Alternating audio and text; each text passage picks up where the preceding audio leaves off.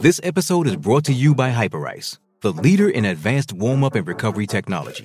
They have tons of innovative products, like Venom-heated wearables to help soothe sore back muscles, Normatec compression boots to speed up recovery and increase circulation, and Hypervolt massage guns to improve mobility. Loved by athletes like Naomi Osaka and Erling Haaland. Try them yourself. Get ten percent off your order with the code MOVE at hyperice dot com. Survivor forty-six is here, and so is On Fire, the only official Survivor podcast, and we have a twist this season. The winner of Survivor forty-five, Dee Valladares, will be joining us every week. We're going behind the scenes of the biggest moments, the how and the why things happen, and the strategy and analysis you can only get from someone like me, a Survivor winner. Listen to On Fire, the official Survivor podcast, wherever you get your podcasts.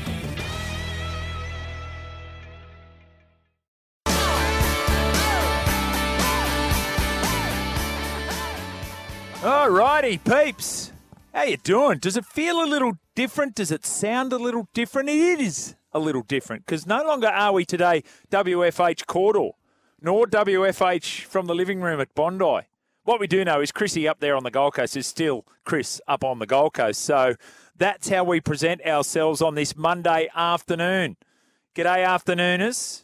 Thank you for listening. Uh, however you are listening, S E N welcomes you to what we like to describe here as our very broad house of worship. We're in the studios. It's it's different, but it's the same. So we're in the same studio. We're not yet in the new studios, but it's a lot of excitement around the building, isn't there, Coach K? I'm getting the nodding head from Coach K. So he and I haven't seen each other directly for a period of time. That was an emotional homecoming to Or not. But anyway, uh, welcome back to the listeners across the S E N network. S E N Q six ninety-three A M up there in Brisbane, S E N eleven seventy A M in Sydney. Remember, if you've downloaded that S E N app, you can listen anywhere at any time. And I know a lot of people do over there in the west of Australia, Adelaide, they're listening, regional areas of New South Wales. We're doing it all thanks to our great friends at S B S Fence. That's portable toilet and temporary fence hire in Sydney, S B S fence dot com. Dot au. That's Alex and the team. If you want to be a part of the program today, we openly encourage you to do so.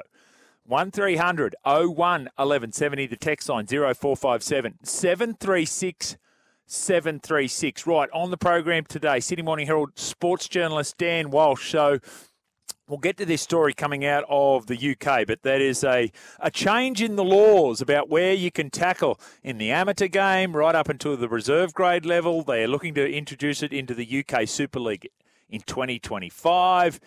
It's not too far away, peeps, and I'd love to get your thoughts on it. We'll get Dan's very shortly. S E N Z host Mark Stafford, so Staffy's here. We've got the managing director and publisher at Media Week, Trent Thomas. He's a regular on a Monday. We look forward to that. And, and I am reliably informed that we are going inside the Queensland Bulls, the Brisbane Heat. We're going inside that squad with whom we are waiting on confirmation. Come on, Stevie, up there. Anyone in Brisbane at the moment that knows a bloke named Steve who works for the Queensland Cricket, just give him a little nudge. Who's out? What, what's top of our wish list? We've got Matt Renshaw, Michael Nisa. So lots of respect for those two guys. So anyone got any sort of pull there with Stevie up there at Queensland Cricket? Uh, there's been text conversation today. We are looking to lock in one of those two guys. Uh, lots to talk about with that. All right, let's get stuck into it then. Uh, Test match week. There's something exciting about it.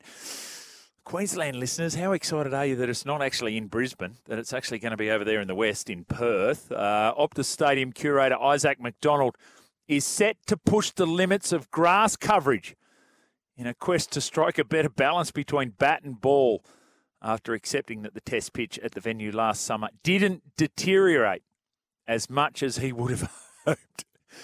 Hang on, it got to the fifth day, so that was, well, let's just put it this way. It's better than last night down there at Geelong. We know that, so there's there's a tick. Uh, it was rated good by the I C C, so Australia beat the West Indies one hundred sixty-four runs, but they had to declare twice. No one could get a wicket.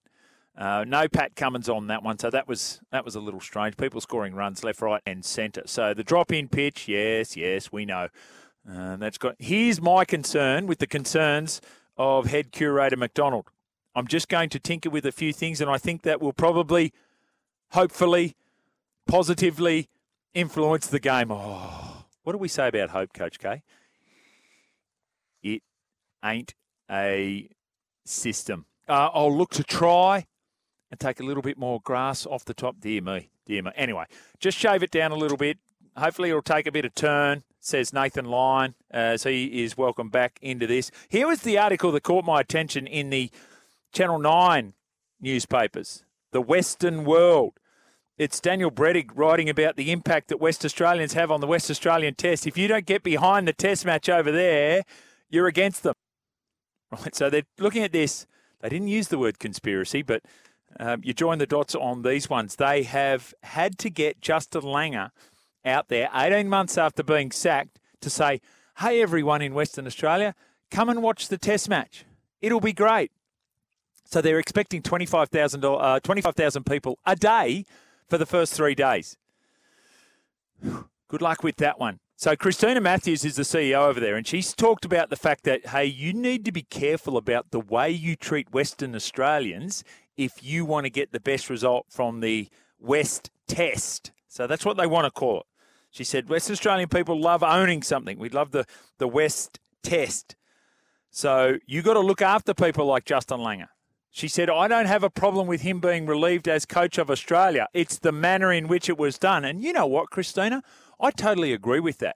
Think about all the people that came out in defence of Justin Langer. No one said Justin Langer should be the coach of this Test side. What they all said was the way Justin Langer is treated is unacceptable.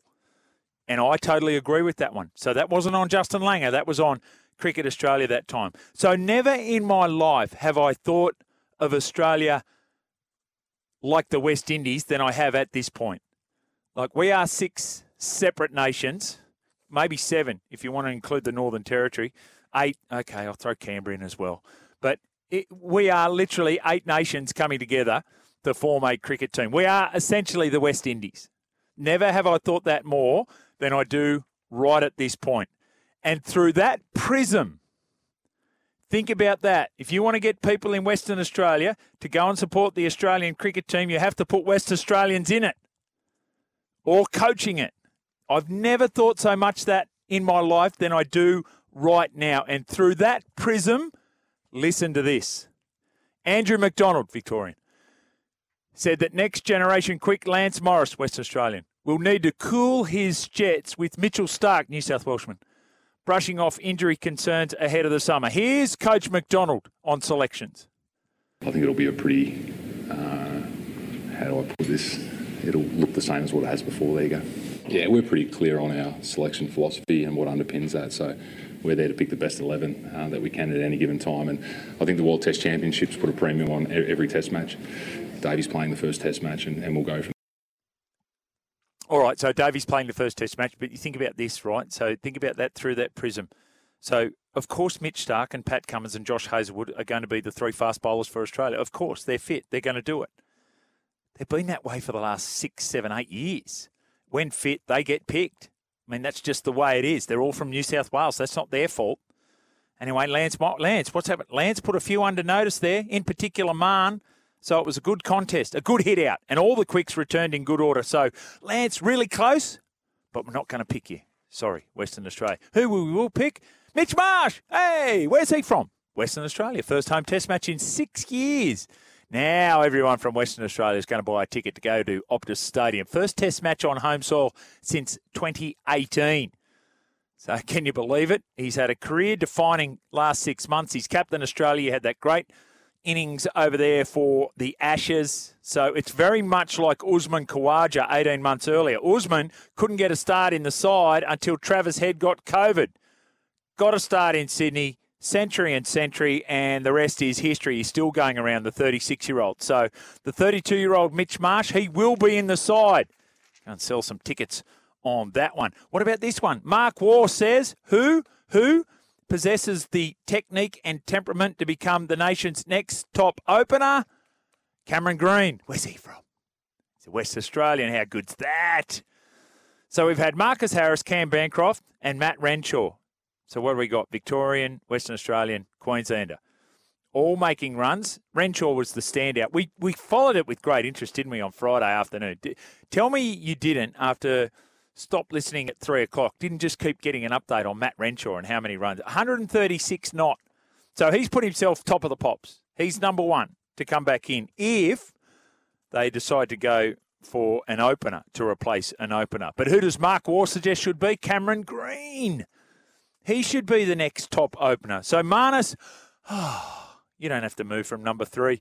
Mitch Marsh, oh, you don't have to open. We're going to put Cameron Green up there to open. So we'll look to see how that all plays. Never have I thought that Australia is more like the West Indies than I do right now at this point. Australian cricket wonderkind Annabelle Sutherland. I don't know how. I don't know how I got onto this, but I was watching the W P L auction. How good Surav Ganguly was there.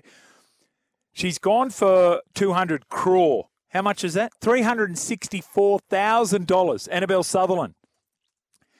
Is she a more valuable cricketer than her brother? Her brother's a star too, by the way. I should have asked their father, who was on the program last week. I can't believe I can't believe how that all transpired. We had James Sutherland on, as C E O of Golf Australia, and last night I thought of an extra question that I had to ask him. Because on Friday night, we called the B B L game. That was the Renegades up against the Sixers. The Sixers won. Steve Smith was player of the match, but Will Sutherland was the best player on the field. He was amazing. And then General Manager of Cricket Austin got a photo with him after the game. Asked, excuse me, Mister Sutherland, could I get a photo, please? I thought, right, good work, nice manners. And Will Sutherland said, Mister Sutherland, I've never been called that before. And then I turned on the telly on Saturday night, and Annabelle Sutherland, it was a Sutherlandathon for me. And I now the question I would like to ask James Sutherland, okay, there's one over left to win a T twenty game. You have the choice, batting or bowling, to pick your son or your daughter. Very Sophie's choice. Which one do you pick? Because they're both stars, out and out stars. So she's going to get three hundred sixty-four thousand dollars for six weeks' work. She's twenty-two years of age. How good's that? If I'm mum or dad, she's living at home, I'm charging rent. I mean, that's obvious. That's obvious at that point. Phoebe Litchfield's gone for one hundred eighty-two thousand dollars. Lauren Cheadle for fifty-five thousand dollars. Sophie Molyneux, fifty-five thousand dollars. Georgia Wareham for seventy thousand dollars. The whole auction thing, it's bizarre and macabre all rolled into one. I found it absolutely fascinating watching that one. Remember, don't worry, Ash Gardner's already over there, and I think she's getting paid about six hundred dollars. So good luck to her on that one. Last night we saw a little bit of cricket, not too much. Uh, down there at G M H B A Stadium. Do you take another game there now that we've had these issues down there with the weather? Let's have a listen to Michael Vaughan, audio courtesy of Fox Sports. I just get frustrated with cricket. You know, cricket has the, this habit of, of having these kind of scenarios. I mean, I'm pretty sure they knew it was going to rain all day yesterday. Can't you get extra covers in? I saw it at a test match in the U K at Old Trafford. I saw last year at Sydney, the S C G, that there wasn't enough covering, too much time taken out of the game. And oh, I think we always just saying, oh, it's just unfortunate. But seriously, you can't get enough covers to cover a, a, a, a, an area of turf and get more covers in to make sure that today's game goes ahead. I, I just find sometimes in cricket, we make too many excuses up for, for, for what I should see, that that should not happen today. He is twelve thousand percent right. Absolutely correct. It is one of those quirks of cricket that sometimes rain interferes with play. We see it all the time. And when you pull the covers off at third grade down at Trumper Park and a little bit of water gets on the just to the west of the wicket, that happens, right? But at the S C G, at the M C G, even at G M H B A Stadium, with the broadcast going on, with all the investment that's made in this, get bigger covers. Get the covers that you roll out there that catch the water so the water doesn't go anywhere near the wicket. I don't know. Just invest in those. How much is it? Who cares? Buy them. I reckon there's someone out at Cawdor could build them for you. Put the wheels on and everything. It's crazy. Michael Vaughan is one hundred percent correct with that. Anyway, we're going to talk about this. There's new rugby league tackle laws over there in the U K. We'll do it with Dan Walsh. The, the R F L's Brain and Health and Clinical Advisory Group have recommended that the new tackle height, which is below the armpits, be introduced into amateur football and then into professional football in the Super League in twenty twenty-five. I would love to get your thoughts on this. This is a real conversation starter, this one. So Dan Walsh will have all the latest. Anthony Seibold quoted in this one, really well positioned to answer, uh, to talk about this because he's had time in rugby union and now obviously in rugby league with the Manly Seagulls. But I find that so interesting. And as I said, we'll talk about it more with Dan Walsh. We'll get to Eddie Jones. We'll get to Sua Far Longo throughout the course of the afternoon. I wanted to get to Carl Oluwapu because it leads us to our talk topic today, and and that is that now the eighteen-year-old has had uh, a bulging disc. We know that. I think there were multiple specialists who asked him, encouraged him to re- uh, retire from the game aged eighteen. He's now gone through and had surgery with a view to playing again at some stage next year. But the hypothetical that comes to you here is retire and have one million dollars, because that probably would be the payout from the Canterbury Bankstown Bulldogs, and have the rest of your life. This is the hypothetical. So we're getting all Jeffrey Robertson on you and hypothetical. And I don't know how it came about, but you can make your own judgments on this, peoples. I was given a hypothetical by my two sons yesterday when we were driving home from the basketball. And that was, Dad, you can take ten million dollars now, or you can take a million dollars a year for the rest of your life. What would you do? And I said, well, that's easy because I'm a fifty-two-year-old male and life expectancy is seventy-eight, so that's twenty-six years, so twenty-six million. So, and by the way, you get a million straight up. Anyway, I don't know, Dad. You've got to live for a year before you get that first million. So what would you do? And I'm like, wow, good question. What would you do? So the hypotheticals, we want your hypotheticals for today. Make us make a decision, because we would absolutely love that. one three hundred oh one eleven seventy. The text line zero four five seven seven three six seven three six. one hundred dollars cash up for grabs, all thanks to Tristan and the team at TopSport. The Who Am I is here, the Signet Boost Power Bank, that's up for grabs as well. So all the regulars are here. All right, let's get ourselves to a break. After the break, we're back. We're talking tackle height with Dan Walsh from the Sydney Morning Herald. Stick around. Welcome back to the program, zero four five seven seven three six seven three six. Keep those text messages coming in. Really interesting development in the game of professional rugby league, or indeed at amateur level, overnight in the U K. It's been met with a torrent of criticism. It is going to have implications for the game here in Australia. I don't think there's any doubt about that. Under the headline, N R L urged to monitor England tackle changes, Dan Walsh from Channel nine newspapers has explored this in greater detail. I'm happy to say that Dan is on the line. G'day, Dan. G'day, Jimmy. Thanks for having me. Absolute pleasure, mate. So give us an overview. Uh, we spoke about it just now, but give us an overview of what the R F L have done and what they intend to do from a professional point of view for twenty twenty-five. Yeah, so you're right off the top there. Very interesting stuff. Uh, and from... So basically, they've had three years of research. They've partnered with the university out of Leeds, looking at concussion and incidences of concussion, reducing risk. And they've had, I think it was forty-four changes recommended to them in, to them in the end. Wow. So plenty of things going on. But the main ones for English Rugby League, which obviously has, you know, it could well flow on elsewhere throughout the world. Uh, the idea is that next year, twenty twenty-four, in amateur level fo- footy, the legal contact for a tackle will be lowered from will be lowered to below the armpit. So at the moment, uh, yeah, it's allowed at shoulder height, which means yep. anything below the neck, absolutely fine. And then, so next year at community and age grade levels, and that'll include reserve grade. Uh, that drops down to below the shoulder, in line with what, yeah, the armpit rule is what they're calling it. And then this isn't absolutely set in stone. It's a recommendation, but the the, the research recommendation that's been taken to the English Rugby League authorities is that this comes in at Super League from twenty twenty-five, which, as we know, is the second biggest professional competition in the world.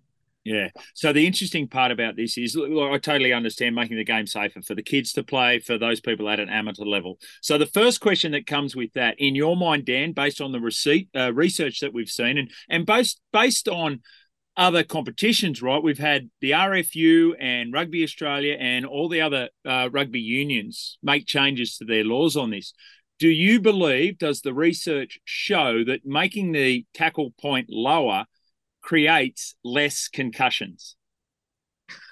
It's a really interesting question, Jimmy. Uh, and speaking to people yesterday, coaches, uh, administrators around the game, and some researchers as well, uh, the jury seems a little bit still out on exactly how that works. Anecdotally, we've got coaches like Anthony Seibold and Jason Demetrio arguing that, and we can see it ourselves when uh, yeah, when we see tacklers uh, going lower. If the technique's not right, they're putting they're putting themselves at risk of uh, a head being hit by a hip or a knee, and we've all seen examples of that. Yep. So there is some research to say that, yes, uh, up, upright tackles that are more encouraged by the higher tackle point, that there is more, uh, I guess, more incidences of concussion. But anecdotally, and I guess the argument's being pushed put forward by coaches and people on the front line is, if you lower this the tackle height without in, without improving people's techniques, you can open up the other side of things where tacklers are really putting their heads in places that, as we know, the word that the old saying that putting your head where it shouldn't be. Yeah. And that's what people speaking to people yesterday around the game, that was the argument that was put forward was this is an interesting thing and we need to it's certainly worth looking at, but it was the preference was really to look at improving and encouraging uh, tackling schools were, in, were suggested, and that is one of the uh, one of the recommendations over in the U K as well. Actually, with when someone gets charged for a poor tackle, they they'll actually get sent off to tackling school as well and be encouraged to improve their technique, which can't hurt, right? Yeah. Uh, it is the game that uh, Jason Demetrio has been especially strong on.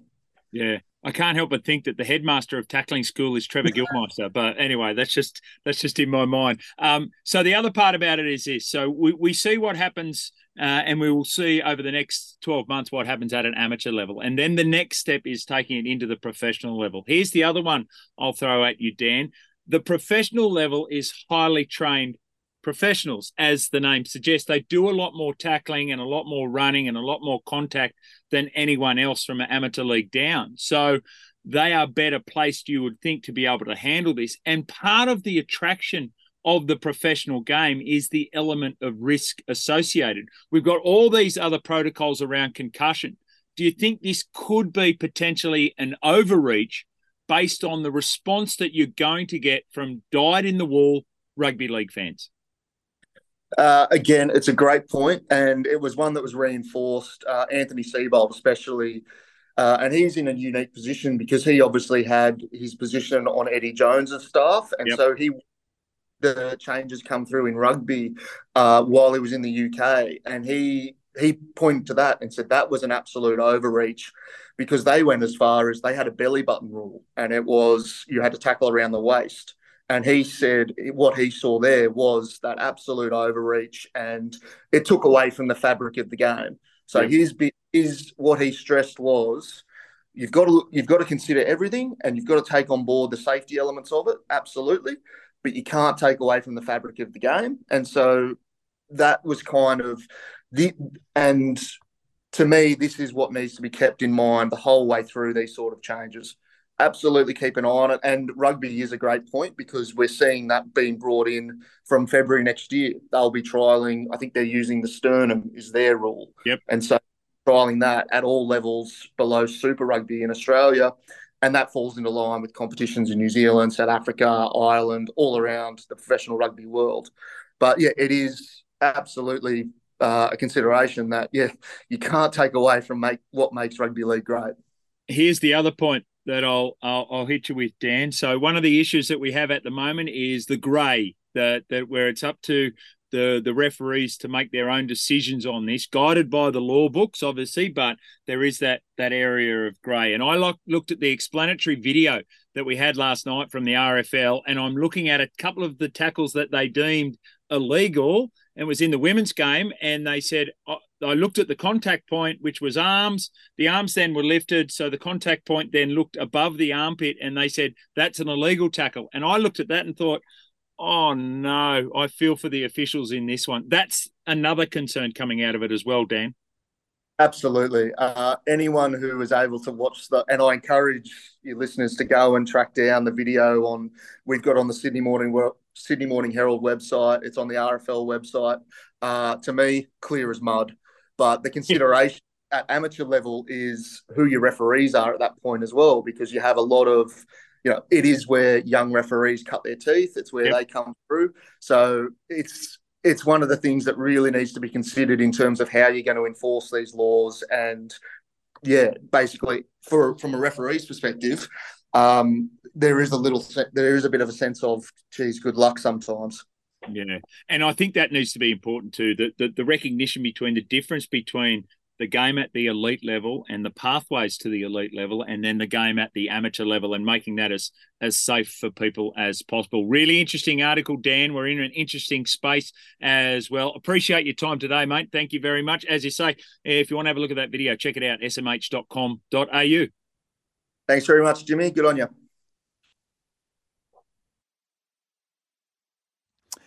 Thank you, Amy. Welcome back to the program. Keep those text messages coming in, zero four five seven, seven three six, seven three six. Love to get your thoughts on what we just discussed with Dan Walsh, this this criteria, the the the point of contact, et cetera. Gavin from Penrith, the problem with the new R F L tackle laws is like all rugby league laws, they are too black and white.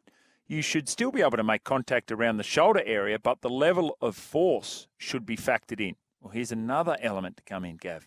Someone grabbing you on the shoulder to pull you down is a lot different to shooting out of the line and whacking someone in the shoulder area and losing control of what happens next. As a junior rugby league referee, I ask myself, is the defender defending or attacking? Says Gavin from Penrith. Now, that's a really good point. And you as a, a referee at junior level, um, it's great that you are uh, thinking in that fashion. So here's the problem with that, Gav. Is every other referee thinking that same way? Like, the way you're thinking, I think, is fine. But does that then communicate to it? Like, does everyone think that way? Because otherwise, we're going to have inconsistency. So um, th- th- there's the problem associated with that one. But it's a very good point that you make. Dale Finucane, remember, he came out of the line and tried to whack someone at the Penrith Panthers, oh, not last year, the year before, suspended for an amount of time. That didn't seem right. But if if you say as a defender he was attacking, then that helps you make the decision. But is that a consistent decision? So lots to think about through that one. Thirteen hundred, oh one, eleven seventy. All right, let's get to this. Time for a sports update with Coach K. Yo! Yo! Okay, so disturbing images coming through on my TikTok account over the course of the weekend. Can you excuse me for the fact that it was, what, forty-something degrees forty-something, at that time? Yes. forty, forty-one out at Cawdor on Saturday. Right, so you're telling me you weren't in your so-called budgies either. Here's the here's the great benefit of that. Yes. That the kids' cricket went ahead. It did yes, go it ahead did. in so the end. So well done. Well done, officials, and getting it. And they survived. They survived. They were fine. Uh, but anyone, if, if anyone would like to check out a review of a swimming pool in the backyard at Bondi, and when I say a swimming pool, it was basically a plastic shell mm. that you got into, but you were there just in the, the sluggos. Yeah. Well, mind you, the water was so hot anyway. I'm kind of regretting the fact that I did go into that pool in the first place. Right. Now, yeah. third-degree burns out of the pool. This exactly. Is, this is, Can't you okay. tell? No. I haven't looked closely at okay. your legs today, right. but thank you for uh, offering those up. Uh, yeah. Now, Uh, your hypothetical. What's your hypothetical? Yeah, Jimmy, I like this one. This is a good one. Now, would you be willing to have your left fing- middle finger surgically removed if mm-hmm. it meant you'd never get sick again? So your left middle finger, middle finger. So not your ring finger. Nope. Your left middle finger removed. Yes. Yeah. If it meant you'd never get sick again. Absolutely. Take it off. You got no grip then. What well, are you? Like, how are you going to hold? With, how are you going to hold with the left? How are you going to hold things? Hold what? Think about it closely. You answered that too quick, quickly for no, a hypothetical. No, no, no. Get rid of it. Wow. I'd hate to get all Graham Mackay in a State of Origin game. You know, Graham Mackay, they were having trouble putting his finger back in. He dislocated in a State of Origin game. He said, cut it off. No. Yeah. Big winger. You are joking. Graham Mackay. Yeah, that's what he said. Cut it off. No, I'll go back it. out there. Angus Crichton's missing a finger, isn't he? Correct. He he kept dislocating it. So yeah. you know what he said? Cut it off. Mm. Mate, and you'd never get sick again. Ever sick. So possibly you could never die. Right. How, what would you die of if you could never get sick? Okay, your frustrations for losing a finger will forever and a day be there, though. No chance. Zero okay. chance. Wow, all right. All right, listeners. That's, That's an easy one. Oh, no, it's not. Thumbs up if you're getting rid of the left middle finger. Thumbs down mm. if you're keeping it and getting sick for the rest of your life. Done. We're only here from the listeners. Okay. Jimmy, we've got to go to New Zealand, but we'll go oh, we'll touch yeah, on some scores in the next hour. Yeah, well done. All right, break and then back with more. There he is. There he is. Yoo-hoo. Staffy. There hey, he is. Hey, brother.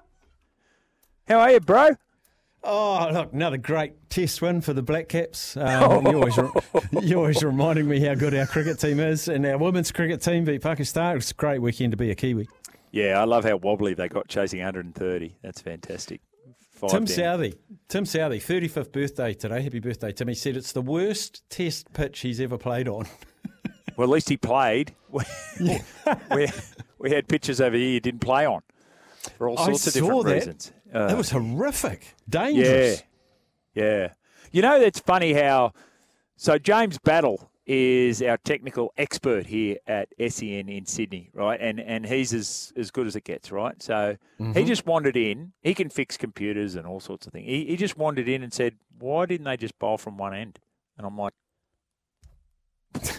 what a Too great logical. idea. Yeah, well, Too but, logical. But seriously, it was at one end, right, was the issue. I know Nick Maddison came out and said, this, this is totally drenched, this pitch. But I've done that in, in um, over thirty-fives games, right? We worked out we run too much during change of overs, right? So you just bowl fifteen overs from one end and then turn around and bowl fifteen overs from the other end. And you get through the game really quickly. What for the sake of the broadcast, do the broadcasters care that you're all bowling from one end? No. Couldn't care less. No, I think they all look the same because they've got behind the bowler, they've got the behind the bowler uh, cameras at both ends, so it looks exactly Correct. the same to the people at home.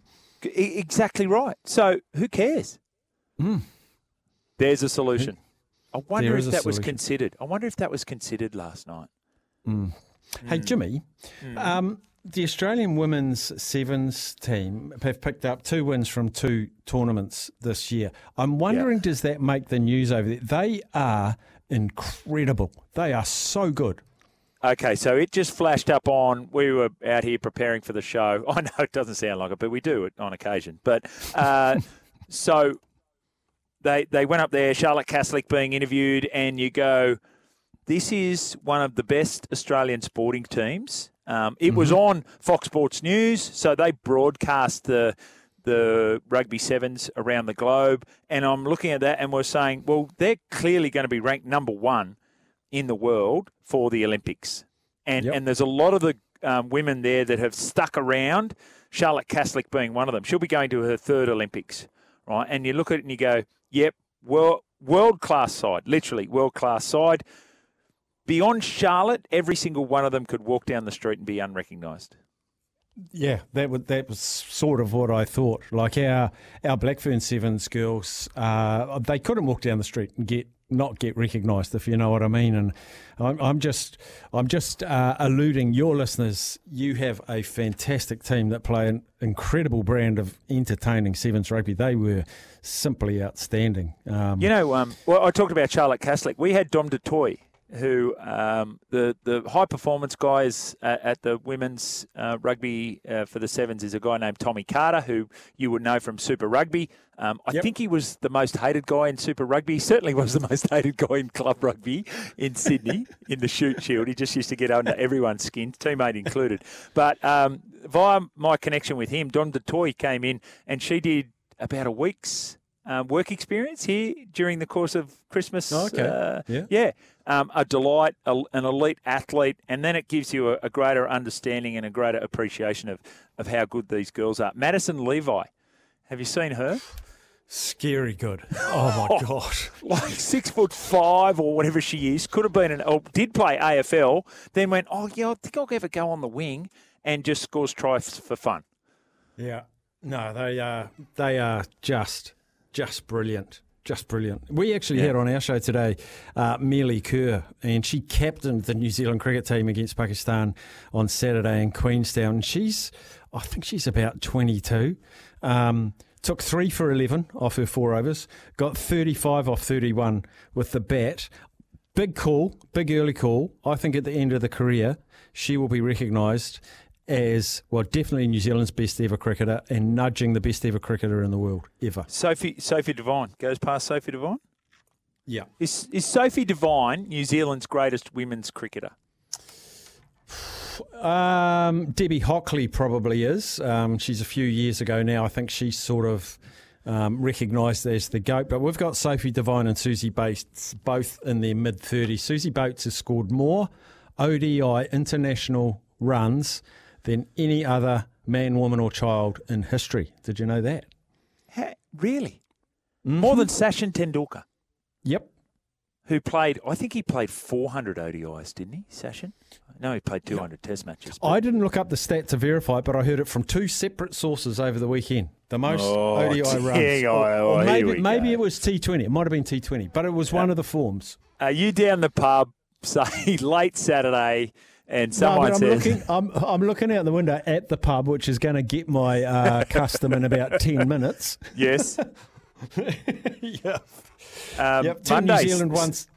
Okay. Yep. Sneaky beers on a Monday, Staffy. Well, look, it's it's the run into Christmas. I call it training for Christmas. Right. Uh, good point. I, I'm not a big drinker. I need a little few rehearsals. Okay. Hey, we're doing hypotheticals here today. So the hypothetical Coach K gave to me, and I answered immediately was, you can lose your middle finger on your left hand and yeah. be healthy for the remainder of your life, that is, never get sick, or you keep it and then suffer the slings and arrows, uh, re-health. What do you do? Goodbye, digit. Oh, one hundred percent. I, I, am, I answered in the same amount of time that you took. Just get rid yeah. of it.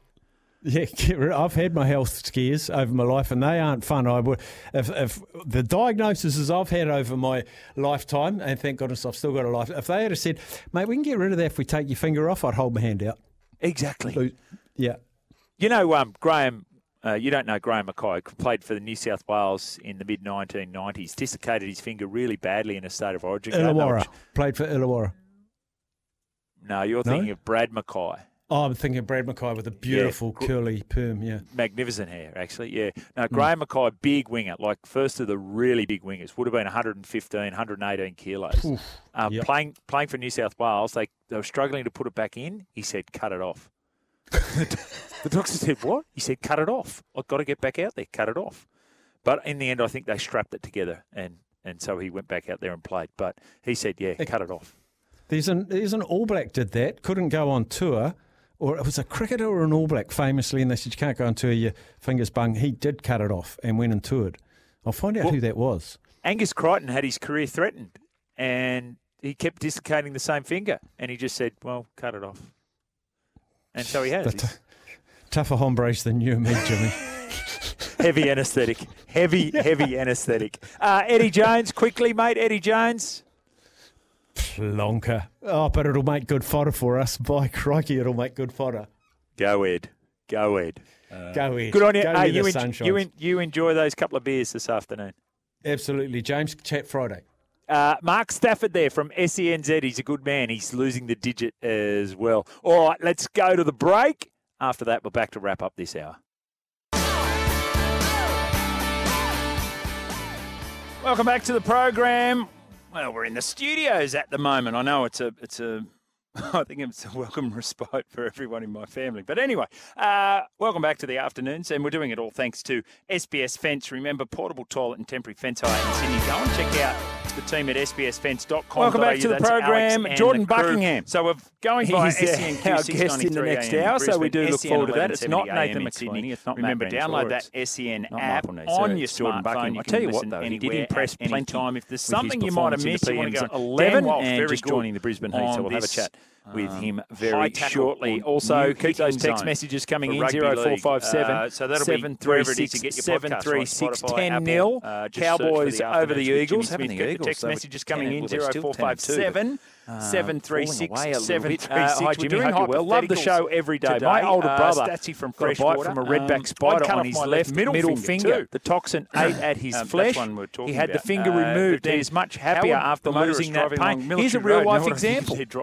Coach K, and he's back at work. On the wheel he said he is great and happy to be alive, responsibly. That's a very good point. one hundred percent. Very good point. Uh, Stormy Daniel from Corey at Maria. Good on you, Corey. The change uh, listening in the via the S E N app. Jimmy, in response no doubt, uh, my hypothetical scenario is Manly making the top eight next season, or not. So that's sort of it, Damien. But the Wolf of concussion. Yes, by the way, Damien said, take, so take the ten million. Take the ten million. Um, the Wolf has a hypothetical for us. Player can play within a year.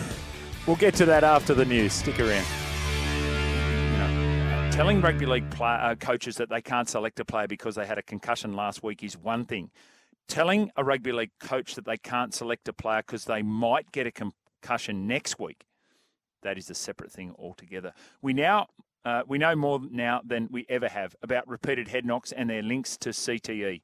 The challenge for administrators is, how do they bring about such change whilst not compromising the fabric and the aesthetic look of rugby league? So you've posed the question. I want the answer. Stormy Daniel from Prairiewood, how do you do that? I would be loath to change that because that is one of the attractions. So I've always talked about one of the things that attracts us to a sport is a known thing. We know how to throw that pass and we, we recognise how challenging it is, and then we look at the great skills of the people who do it, like your Nathan Clearys and your Jonathan Thurstons and your Andrew Johns, and we admire that because we recognise how difficult it is to do. And then we look at the things and say, well, we could never do that. You know, put your head in a dangerous position. Show great courage with injury throughout the course of a game. That's the thing that we can't do, and that's a big attraction to the game as well. So it's it's not straightforward, the aesthetic of the game. It's an interesting way to describe it. Good on you, Stormy Daniel. Hi, Jimmy. Steve from Arachnabil. Hypothetically, if P V L says he wants a true national comp that is decentralised with eighteen teams, who goes where? How about the Western Tigers, the Southern Rabbits, the Northern Cowboys picking up the Northern Territory, the Tassie Eels, and the eighteenth team being the South Island Bears in New Zealand? Oh, that's not going to happen, Steve. No one's putting their hand up to go, and I would be very surprised if the league said you had to go. Uh, so, yeah, I, I mean, a lot of people say, oh, the Perth Tigers, that's got a ring to it. They are a growth story, the Tigers. When, if they get it right. Let's let's say when. When they get it right, they're an incredible growth story, I would suggest, um, are the West Tigers. Before we go to Pedro the Rooster on the open line, and then we go to Jordan Buckingham from the Brisbane Heat, here's the hypothetical as proposed by the Wolf. Oh, dear. It's the year twenty-five twenty-five, and you are selected to be a contestant in the new reality T V show based on Arnold Schwarzenegger's role in the running game. You can choose an ex-rugby league player to be your substitute. If they can survive being hunted for twenty-four hours, your life will be spared. Your choices are Chris Leichvold, Marty Bella, Jake Travojevic, and Jimmy Smith. Who would you choose and why? That's the Wolf. Woohoo. Wow. Okay. I hope there's no raptors out there chasing. Um, Wolf, can you tell me who you would choose and why? That that would be interesting. But so there you, Chris Leichvold, Marty Bella, Jake Travojevic, and myself. I'll tell you what, if you throw yourself in there, Wolf, as a fifth option, I'm choosing any one of the four except you. So there you go. Um, one three hundred oh one eleven seventy. That is the open line number. Let's go there now. Pedro the Rooster is on the line. Hello, Pedro. Good afternoon, Jimmy. Mate, on this um, hypothetical, it's a no-brainer for me, though I had a caveat I was telling uh, Coach K about, which was, um, will I still be able to uh, swing a club, Doc? Because, you know, I need to be able to play golf. But right. Thinking about it, I'm ordinary anyway, so I don't know, I don't know if it's going to make a difference. But, but fair dinkum, just whip it off, Jimmy, because I had long COVID a couple of uh, years back. And uh, I've been cook in my life, like a lot of people. You can have that. You can have me middle finger, Jim. You can, yeah. have, an, you can have a couple of them if you like, if I'm not going to get cook. Mate, I'm with you one hundred percent. Yeah, that's right. You want to take my left? That's fine. If you're thinking about my right, you can have that as well if you keep me healthy for the rest of my life. So, mate, just before we let you go, Pedro, long COVID. Explain, explain that one to us. Mate, I after two thousand nineteen... Uh, early two thousand twenty, I um, I picked up COVID and it just wouldn't go away. And every day I felt like I'd been on the drink the day before. I had nausea. I had a headache. And it took about three over three months for me to get over it. and I've not had a drink since Christmas Day two thousand nineteen because I'm I, the thought of having a hangover terrifies me. So yeah, wow. I've been on the off the drink for almost two years. Yeah, so that's how much it knocked me about, actually. Uh, mate, well, great to hear from you. Thank you, Pedro. Uh, so, yeah, we're doing hypotheticals, but uh, there's someone who's saying, you know what, the, the club swing, the golf swing, I'm prepared to give that up. Not very good at it, just to be healthy. I think anyone who's been ill for an extended period at any time would say the same. So, uh, good on you, Pedro. Thanks for that. one three hundred oh one eleven seventy, the text line zero four five seven seven three six seven three six. Up next, Mitch Swepson from the Brisbane Heat. And uh, g'day, Mitch. Hey, mate, how are you? Yeah, really well. Appreciate your patience on, on waiting through that, Mitch. So uh, thank you no, for that. Sure. Uh, now, you've done a lot of waiting over the course of the last uh, couple of days. Um, very disappointing over there in Adelaide, but I guess that's just one of those things, right? Yeah, it is part of uh, part of the game, and um, unfortunately, this time of the year, there's always some rain around, so... Um, yeah, it would have been would have been nice to get out there on Adelaide. It's one of those grounds you love playing at um, when you get to travel to Adelaide. So it's a bit unfortunate we didn't get out there, but um, yeah, as you said, it's part of the game. Yeah, so we had the situation last night. I don't know whether you're across it, Mitch, but six point five overs bowled and then match abandoned because there's a bit of rain got under the covers. There's a lot of people offering suggestions and solutions today. Michael Vaughan was offering one last night as well on the Fox coverage. Do you get a little bit frustrated uh, as a cricket, and I'm sure you guys just want to play as much as you can, that um, there are the, the, the weather conditions that keep you off at times when, you know, better protection and better management might be able to see you play some game time? Oh, yeah, one hundred percent. You always you you always want to be playing. Um, and, and like you said, as players, we, we want to play as much cricket as possible. So, Um, it's it's always unfortunate when games are, um, uh, I guess, are abandoned or called off. Be you know when, when it could have been avoided. Um, in, in the same breath, I'm I'm not a groundsman's backside, so I, I wouldn't have a clue of how to how to manage with, with those things. And I, I, I guess um, natural events can happen, and um, they're they I'm sure they're doing the best job they can to, to get us facilities that are safe and, and good good to play cricket on. So. It's one of those difficult ones and unfortunate ones that, that last night it just um, the weather got the better of the wicket and, um, yeah, it was clearly unsafe to play. Okay, so I want to go back to game one. You guys are having a busy start or supposed busy start. You're in action again tomorrow. But game one of B B L thirteen taking on the Melbourne Stars, and you guys were superb and uh, really great bowling performance from yourself, Mitch. Give us an understanding of the confidence that lives within this Heat squad for B B L thirteen. Yeah, well, I think uh, as you mentioned uh, the other night, we had a, we had a really good start, um, and and starting this tournament well with, with only being ten games is, is a big part. I think um, it's gonna it's gonna help a lot. The teams that can really start well, gonna set them up for, for the back end. So the way we started the other night was pretty much a perfect game, and um, as you mentioned, there, there's a few guys that, that performed really well in that game, and and um, there's such a confidence game, this T twenty format of cricket, so. They'll take a lot of confidence out of that. Um, guys like Colin Munro, you know, deserved one hundred that game. Fell just short, but um, the way he was hitting the ball, um, I'm really excited for what he's going to bring for the next few games. Um, and our bowling unit just really glued together really well. Um, a lot of good performances out there with the ball as well. So as a bowler, it's again, it's such a confidence game, this T twenty format. So it's, it's really positive signs, I guess, for us to start the year that way. Um, and hopefully we can carry it on. Court Kuhneman. Bold Swepson. I'm talking about Maxwell, twenty-three off fourteen. There was a hint that, oh, Maxie's going to go big again. He's done some extraordinary things in short-form cricket, and we all saw, if not live, then the highlights of the two hundred and one in the I C C Cricket World Cup. What's going through your mind when you're top of the mark and, and bowling to Maxie in full flight? Uh, if I'm honest, what's going through my mind is how can I get him down the other end? Uh, that's my first thought. Yeah. um, so, yeah, it's... Uh... Uh, one of those ones where he, when, when he's on, he's he, he's probably one of the hardest, if not the hardest in the world to stop. So um, you can call it luck the other night, um, good planning, um, but basically it was it was pretty it was pretty lucky that we got him out when we did, because once he gets going, he's so hard to stop, uh, particularly against spin bowling. Um, he's he's a nightmare to bowl to. There's pretty much nowhere you can bowl once he gets going. So uh, very lucky to have gotten him out early when we did, um, and it made a big dent, I guess, in, in winning us that game.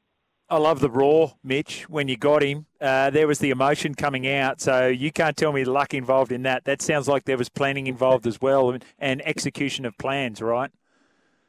Oh, yeah, one hundred percent. As I mentioned, there's a lot of planning that goes into to guys like that um, because if you can get them early, it makes a big dent in the game. Um, so, yeah, it, it was a plan that came off, um, and that that emotion that came out was obviously just a, a plan that came off well, and, um, yeah, you get that release. Or it was almost like a sigh of relief that we don't have to bowl to him against the rest of this game. So, um, yeah, yeah, there was a, a bit of carry on there, I guess. Uh, I love the fact that you guys were able to come out and be really positive, even though in the lead up to this game, it was disappointing that four of your best players, and, you know, a great opportunity for them to go and play in the P M's eleven and um, show their skills at that longer form cricket. But it meant that they missed the start of a really important B B L. How was Coach Wade Seckham able to put that out of your mind and make sure you're concentrating on the game at hand? Yeah, I mean, we're... We're very lucky with this group that we've got. I think we've got some really good depth. Um, and, you know, it was great to see some of those guys get an opportunity um, at the P M's eleven game um, and to see them do well as well. You know, Renner's scoring one hundred. Jordan Buckingham, who's now on our list, he's, he took five wickets on a on a docile wicket. Um, and then, you know, Nathan McSweeney, uh, he's, a, he's a serious player and he's, you know, in some serious form at the moment. So there's some guys there that... that and then Jimmy Pearson as well. So, you know, we had we had four really important players playing in that game. But the depth of this squad at the moment um, is so good. Uh, you know, we had a guy like Josh Brown who, who couldn't make the eleven in that first game. Uh, he's a really exciting prospect that's just waiting in the wings to come out and, and blast some sixes. So, you know, there's the, the depth of this squad's really good, and we're, we're going to have to lean on that for this whole tournament uh, if we want to go all the way. Funny you make mention of Josh Brown, because I was having a look at the score sheet coming out of the last game of last Uh, B B L for you guys, and Josh Brown, uh, Brown was the name that jumped out. He was an incredible story, uh, scoring uh, nearly two a ball, and he was his own bat maker, didn't have a bat sponsor, but he, like so he is close to selection, because I was going to ask, where is Josh Brown? Yeah, I mean, you know, we had the luxury of, of Usman Khawaja and Marnus Labuschagne being available last game, so that obviously made selection squeezes tough. Um, again, a good problem to have when you've got guys of that quality uh, in your lineup. So, you know, them not being around this game will will obviously open up opportunities for guys, and I'm, I'm sure Brownie could potentially be one of those spots. So, um, you know, we'll obviously have to wait and see tomorrow night. Uh, I'm not part of the selection meeting, so uh, we'll have to wait and see what they come up with the eleven. But uh, as I said, he's just an exciting prospect. He's he's smacking the ball at the moment. Um, you know, has been for a long time, and uh, we saw a taste of what he could do last year, and hopefully this year he. He um, can continue to do that. Mitch, there was furious debate last Friday on Talkback Radio about whether Max Bryant did the right thing in that game. Colin Munro, well, for want of a better term, he stranded on ninety-nine not out, and it was all Max Bryant in that last over. But he did the right thing, right? He's scoring fifteen off seven. What was the thought yeah. for you as you're sitting there in the dugout and the rest of the team chat? Yeah, uh, look, all of us wanted Cole to get to that, that three figures, and he deserved it. There's there's no doubt about that, the way he batted. Um, in, in saying that, Max's role, he played it perfectly. He did exactly what his job was to do, which was to go out there at the end, at the death, and try and hit boundaries from basically ball one, and he, and he was able to do that. And I guarantee you, Colin was at the other end saying, don't you dare try and get a single and get me on strike. I want you to try and hit the ball out of the park. And Colin's that team guy, and um, he would have been telling Maxie that um, from the get-go. So um, there's no issues there with with Maxie, um, that's for sure. We're not we're not um, hanging it on him for, for that. We he went out there, he did his job, and the, the win was more important than than the milestone. As much as we would have loved Cole to get there, and yeah, it was it was the W that um, we were after, and and uh, Maxie helped us get there. You got the game tomorrow. Uh, Manuka Oval is the venue, taking on the Sydney Thunder. When you look at the Thunder lineup, what what do you see, Mitch? Where do you see the threats?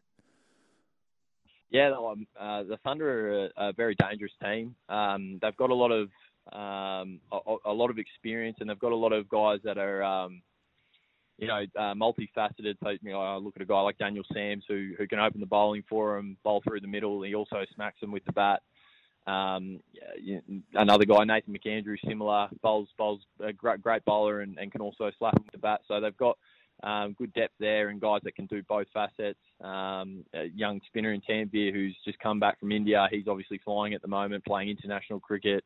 Um, and then, you know, a guy like Alex Hale's opening the batting. There's there's, there's strike power all over the park. So they're, they're a really good team, a really um, threatening team. And um, we'll look to negate that, hopefully, and, and use the confidence we drew from our first game and, and try and negate all that uh, strike power that they've got across uh, across the paddock.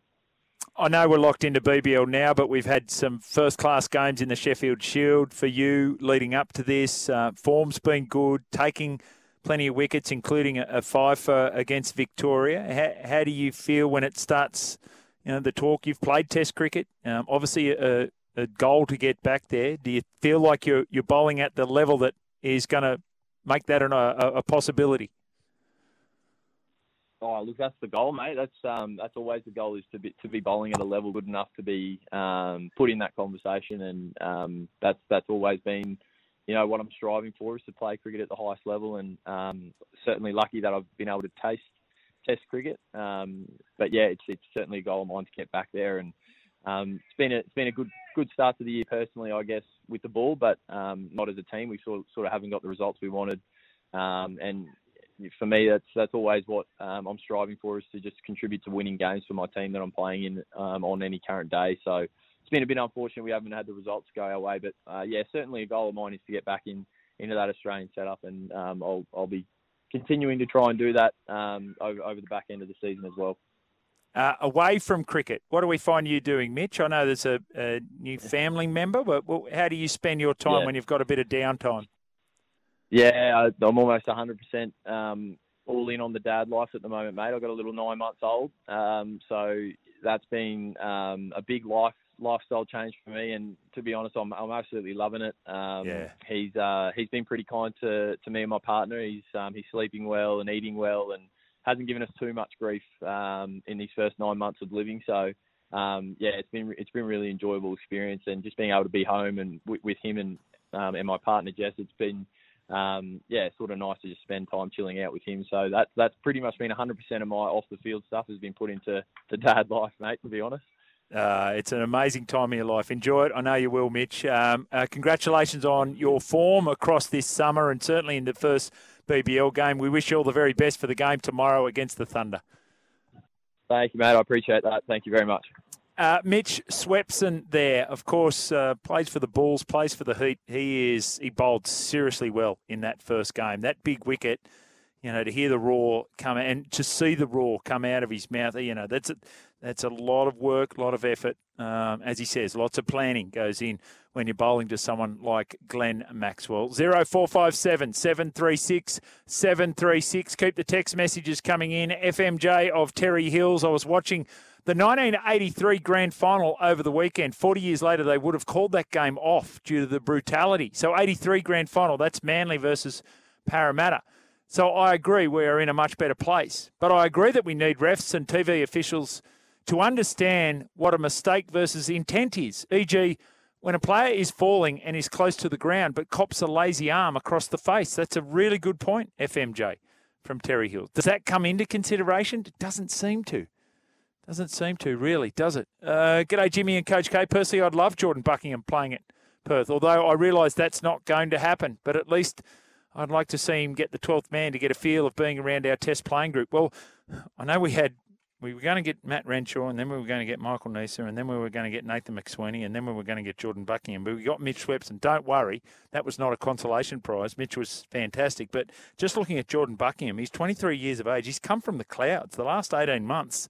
Simon, he has come from out of nowhere to be an Australian A representative, uh, playing for South Australia, and then, of course, played well in that Prime Minister's eleven game, picking up the fifer. I definitely think he's something special and a future Test star. So Simon from Balgowney anointing the uh, Jordan Buckingham as a, a future Australian quick. The Wolf has got back to us. Jimmy, I would pick Jake T. My reason, the T V reality show Bounty Hunters would spare his life when he offered to share the secrets of how the slowest player in rugby league history, who hasn't made a line break for five years, can get a nine hundred thousand dollars per annum contract. I, I think that's a compliment. I don't know. I just, I'm not sure. Uh, thank you. Uh, anyone who thinks that tackle height will impede the quality of game needs to see the N F L and how the player protections have revolutionised the quality and longevity of its product. That's a pretty interesting point, Damien, uh, because the popularity of the – and at the end of the day, the N R L, all they are concerned – not all that they're concerned about. They're concerned about player safety and all that. But one of the big metrics that they look at is how popular is our game? Are people turning away from our, our game? And that's certainly not the case in the N F L. And, yes, over the years, they have made it a, a lot safer. Uh, more and more regulations and, and rules coming into play f- uh, for the protection of the players. So that's a pretty good point that you've made there, Damien. Uh, well done. Just out of nowhere, zero nine seven, Albo is a flog. Okay, I think you might have the wrong program here. But anyway, uh, thank you for that text. All right, keep them coming in. zero four five seven, seven three six, seven three six. We'll take the news after the news. We're back with Afternoons Amplified with Coach Key. Thank you, Amy. Welcome back to the program. He's good, Mitch Swepson. I know he's fifth choice, but he was excellent. Uh, and he's, he's, as I said, he bowled very, very well. Lots of text messages coming in, so uh, we'll do that for S B S Fence. Um, you say safer, I say softer, says John from Launton. And that's the problem. That's the that's the thing you've got to be careful of, don't you? Uh, and, and that's the fine balance. The aesthetic of the game is what they talk about. Brian Fletcher, ladies and gentlemen, has returned. Alive and well. Well, he's alive. I don't know how well he is. How well are you, Fletch? Just I know, very hot in here. So, uh, Chrissy, can we just get all mics turned on here? So, uh, you there, Fletch? I'm here. Hey! How, how are we going? Welcome back. Yeah, it's been Queenstown. What about Queenstown? Yeah, yeah. What about Vegas? No, tomorrow. Oh, right. Sorry. I yeah. thought you'd been in Vegas. No, I've been. I had a four-day sojourn. I thought you were going to use Bender. I've never well, could have been. I basically ended up like that. But what a beautiful town, Queenstown. I've never been. Hey, hang on, you, it sound like you're in some sort of ambassadorial role. No, when you say, nothing. No, nothing. But if Queenstown Tourism want to shout out, Pig and Whistle, uh, the Ballarat Hotel. Oh, the Ballarat Hotel. Yeah, we went for golf. We played golf. Oh, righto. Okay. How'd you hit him? Oh, I don't want to talk about that. Okay, all right, don't no, talk no. about that. You've got a new hairdo. You, you're you're ready to go to Vegas. I'm right? going to Vegas tomorrow at eleven a.m. Wow. Is it the crew, you, Gordy, Matty? Yeah. Uh, Gordy's over there. I think Gordy's already over there. Right. He went yesterday. So it's me, Matty, and Hindmarsh on the Q F, whatever it is. Yeah, twelve or uh, yeah, twelve to L A. Don't know, but we're quite excited. Yeah. And, you, so and you're driving from L A to Vegas, False. Is that right? We oh. were. Oh, right. Now, where time is a premium, so we're going to fly. Right. How many days are you there? Six nights oh. and one night in um, L A. Okay. Home. Anything in particular you can exclusively reveal on this program about what you might be doing as well, a promotion? Well, I can yeah. reveal that Hindmarsh will be going. So basically, we had a meeting about two weeks ago with Peter Volandis. And Peter Volandis said... So hang on. You brought in... There you go, your pencil and your notepad, yep, yep. say Peter P V L. Said, well, he gave us an itinerary, and he said, right, I want you to hit the, these marks, bang, bang, bang, bang, bang. Yes. I said, no worries, Pete. I'm your man on the ground. Whether or not we actually hit these said points. Right. Give us an E G of one. Um, his one or our one? No, your, no, his one, and then I want to know what okay, your one Okay, his one is. Was go and spread the word at the Chargers versus... Raiders. Raiders game. Yes. Aaron Woods, we've just seen him. He's, he's over there at the moment. Okay, yeah, yeah. So we're going Thursday, and then we're going to the ice hockey. Spread the word. All right. I said, Pete, that all sounds good, but I want to spread the word like sort of in some clubs. Nice. Thinking more like Hindmarsh up on stage with the Thunder from Down Under. Boom. I'm his manager. Right. So apparently there's about thirteen hundred. It's, it, it holds thirteen hundred. Right. There's about twelve hundred uh, women yep. and about one hundred men. Men? Yeah, on average. Okay. They're, they're noticing that the uh, it's actually increasing right. the male attendance. Okay. So I think Hindmarsh might be able to bring that up a little bit higher. I can exclusively reveal back I love in exclusively two thousand five, I went with a mate with his partner, and we were the only two blokes in the okay. room for Thunder from Down Under. Yeah. So why? That's increased. Because my mate knew one of the dancers, one of the entertainers, right. Hughesy. From his brother played grade cricket at Mossman. Dave and, Hughes from no, uh, not, Today F M. No, not, not that day. I wouldn't watch him. No. I wouldn't watch him in a fit. Okay. Uh, but. Unless he was on a wheel and there's all hot candles on him. Look at the black market. I thought I saw him at about nineteen.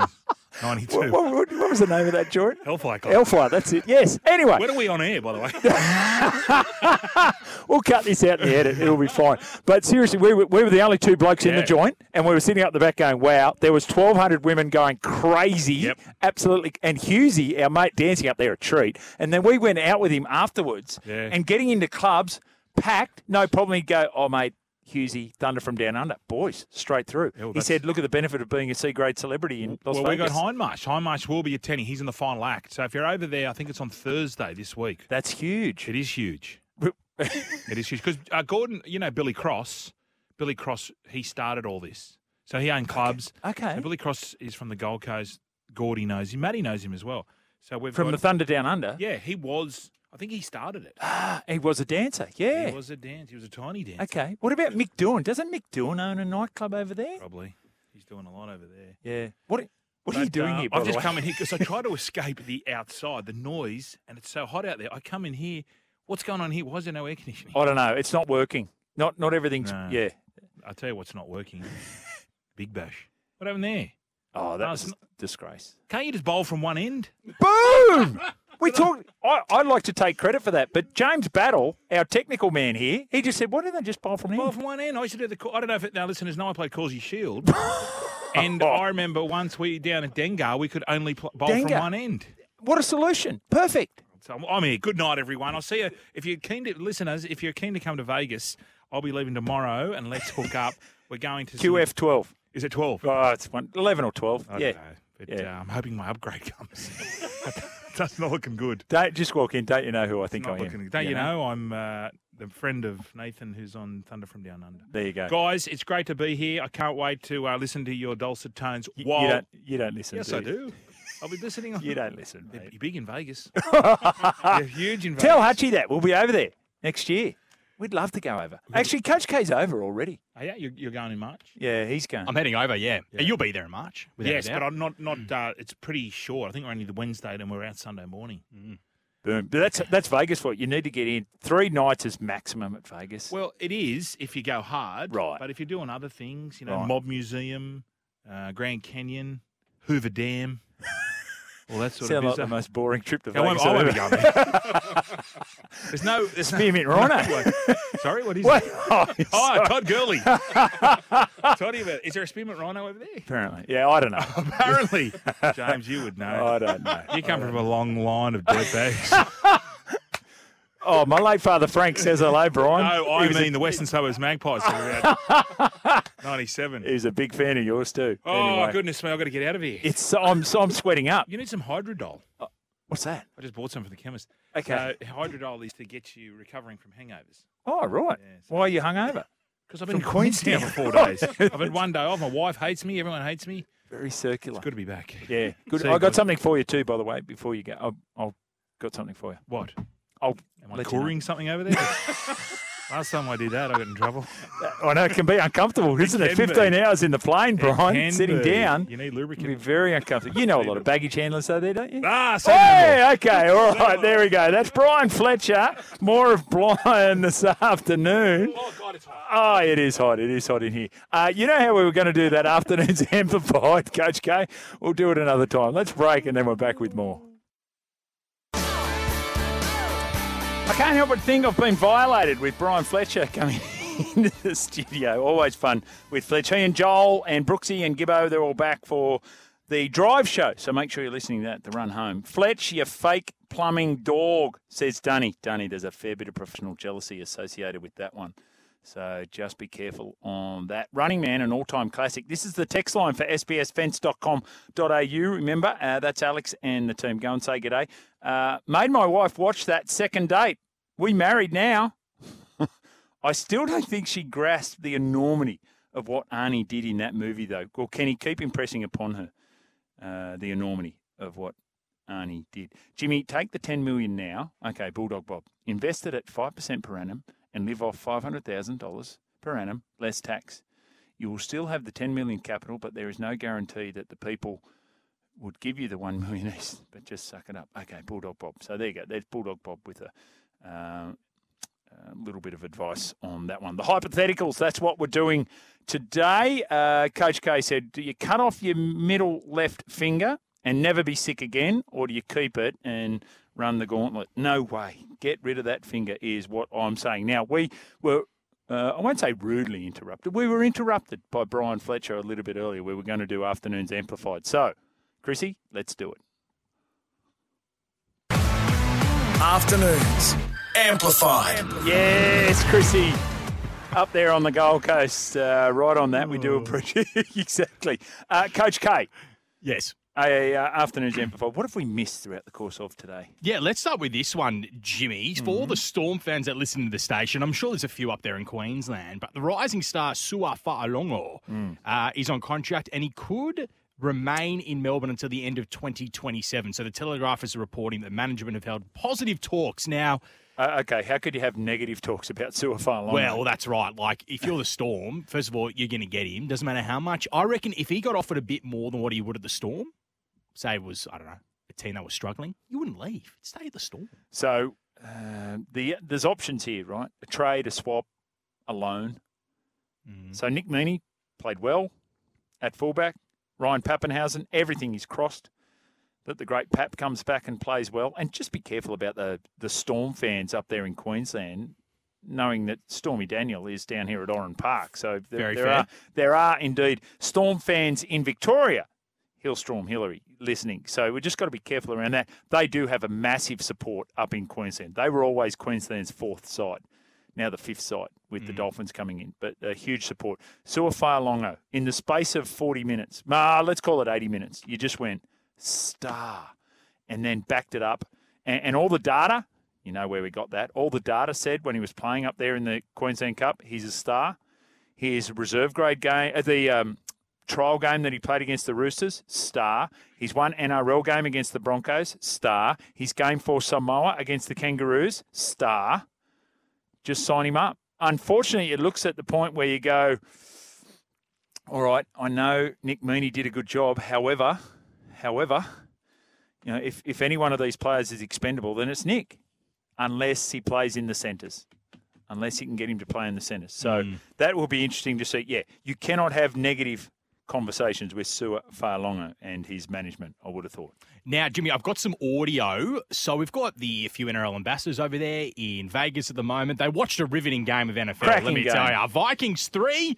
Raiders nil. So if you're a fan at that game, you're probably more excited by the fact that all these guys, Aaron Woods, Billy Walters, et cetera, were on, there. Hang on, pull up with what you say. Well, why not? It was a shocking game of. They have got, you know, they've got no idea who they well, are. Well, maybe they were excited to find out who these superstars are in Australia who have gone over there to the States. How? Okay, that's like saying, hey, we've got these people from Laos coming here and they play a game that we've never heard of, and we're going to parade them at halftime. How excited would you be, or would you turn your back on that and talk to people around you if you're at a Rabbitohs game? Well, I'd like to think in the lead up to them being at the game, there's a little bit of chatter around town in Vegas about people coming. I've got a bit of an issue too with what I've seen here on well, the mm. vision coming through on Fox Sports News, right? James Hooper's over there at Allegiant Stadium. He had Aaron Woods standing next to him as an ambassador, right? An ambassador. Right. Aaron Woods was wearing a Chicago Bulls cap and an L A Raiders shirt. You blend in. Aren't you meant to stand out? Wear your Manly jersey. Wear your Manly cap. Wear your Manly everything. What was wrong with him wearing the, the Raiders T-shirt? But aren't you there? So well, you, okay. Are you a walking billboard for your club? Yeah. You... If you walk past something and go, oh, hey, what's that, dude? That's how you start a conversation. Oh, this is the Manly Seagulls. They're coming here to play next year. Put a hat, yeah, right. Put a hat on, mix if, and match it. If you walk past a guy in an L A Raiders shirt, you're going, you're an L A Raiders fan. Mm. Of course he's at this game. Mm. Anyway, anyway, Fletch will sort it out. Yeah. Fletch will get over there and he'll make sure everyone knows about it. He'll make it happen. Yeah. Hey, and just uh, lastly, before we do go to the break, Jimmy, yesterday in the N B A in-season tournament, this is the final score, one twenty-three one oh nine. The Lakers defeated the Pacers. Oh. What that means essentially is that each player in the winning side, so the Lakers team, get five hundred K, not A U D. Thank you. To their name. Yes, yeah, so LeBron James, yeah, you probably don't need it. Either does Anthony Davis. But guys like Max Christie, Jared Vanderbilt, Austin, awesome. My man Austin Reeves. Austin Reeves. Well, he signed a huge deal as well. So he should. Yeah, absolutely. A big sneaker deal in China, I believe, too. So Austin Reeves? He did. Huge money. So, but listen to this. Anthony Davis in forty-one minutes, he had for himself forty-one points and twenty rebounds. So congratulations to the Late Show. That's his best ever game mm. in the Lakers singlet. Yeah, it would be. Anthony Davis. And, and amazing. So LeBron got them to the final with his performance in the semi-final, mm. and then Anthony Davis won it there in the final. They've won the first play-in tournament. So I've reading all the statistics about this. Every other sport, take note, take note. The tournament within the competition. Increased ratings, increased attendance, and also gave broadcasters something else to look at moving forward. Tick, tick, tick. Hello, National Panasonic Cup. Were you quick quickly before we do go to the break? Were you no, a f- listen, when Chris says break, don't let's just do a run our own race. Were you a fan of the colourful courts? No, but it doesn't matter. Could you do something? Just try things and fail, okay, and then do something else. You know what? It's a discussion for another day, but how would you do the in-season N R L tournament with funky fields? I'm glad you're giving me five minutes to think about it during the course of this ad break. Good. And we'll be back with more. Yes. Welcome back to the program. We are done for the second hour. We're just about done. Two o'clock flock coming up very shortly. So call now. There's a lot of people calling a little bit earlier. So call now, one three hundred oh one eleven seventy. You want to have your say on anything, the B B L last night or lack of B B L. We can talk about the new rules in the R F L. That's the Rugby Football League over in the U K, where tackle zones is Uh, topic for discussion. So too will be television audiences. We'll do that with Managing Director and Publisher at Media Week, Trent Thomas. The Who Am I? It's there as well. So your chance to win the Signet Boost Power Bank. So uh, give us a call, one three hundred oh one eleven seventy. Um, there is, hypothetically, what if the Broncos players walk their dogs before the grand final? They might have learnt how to hold on to a lead. Oh, Damien. Oh, that's nasty. Very nasty. Uh, question, do you get a diploma from tackling school, and will there be detention, recess and a prom? I thought tackling school was called training. That's from the Pearl. It's an interesting point, but yeah, surely Trevor Gilmeister in the role of Dumbledore for tackling school in rugby league. All right, keep those texts coming in. Call now on the open line, your chance to win one hundred dollars cash, all thanks to Tristan and the team at Top Sport.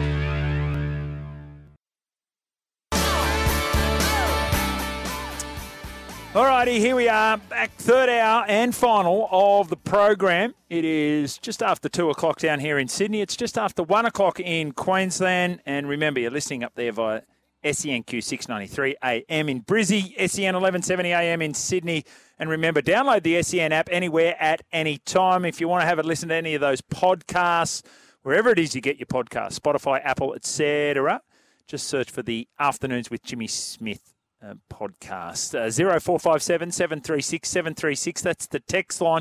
Call now if you want to win one hundred dollars cash from Tristan and the crew up there at Top Sport. one three hundred oh one eleven seventy. Coming up very shortly, the M D and publisher at Media Week, Trent Thomas, will talk about what you've been watching. Uh, interesting with the I C C cricket rights for the World Cups that was just purchased by Amazon Prime in this country. We'll get Trent's thoughts on that. The Who Am I will be here as well. So we'll have that coming up in the next hour. But time to get to this.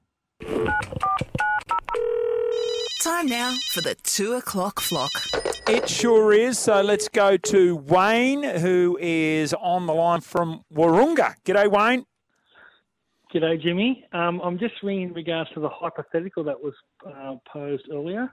Yes. Um, an absolute no-brainer for me. I would take the finger off and never get sick again. Um, okay. Because the brain actually, you would have your brain um, would improve its functionality for your ring and index finger um, to compensate it for it. Under the same guise as people who are born without hands, they have increased dexterity on their feet because the neural pathways improve. Um, I think Coach K was saying you wouldn't be able to grip anything. Yeah, the strength of your other, your thumb and the other three fingers would equal the loss of that middle finger.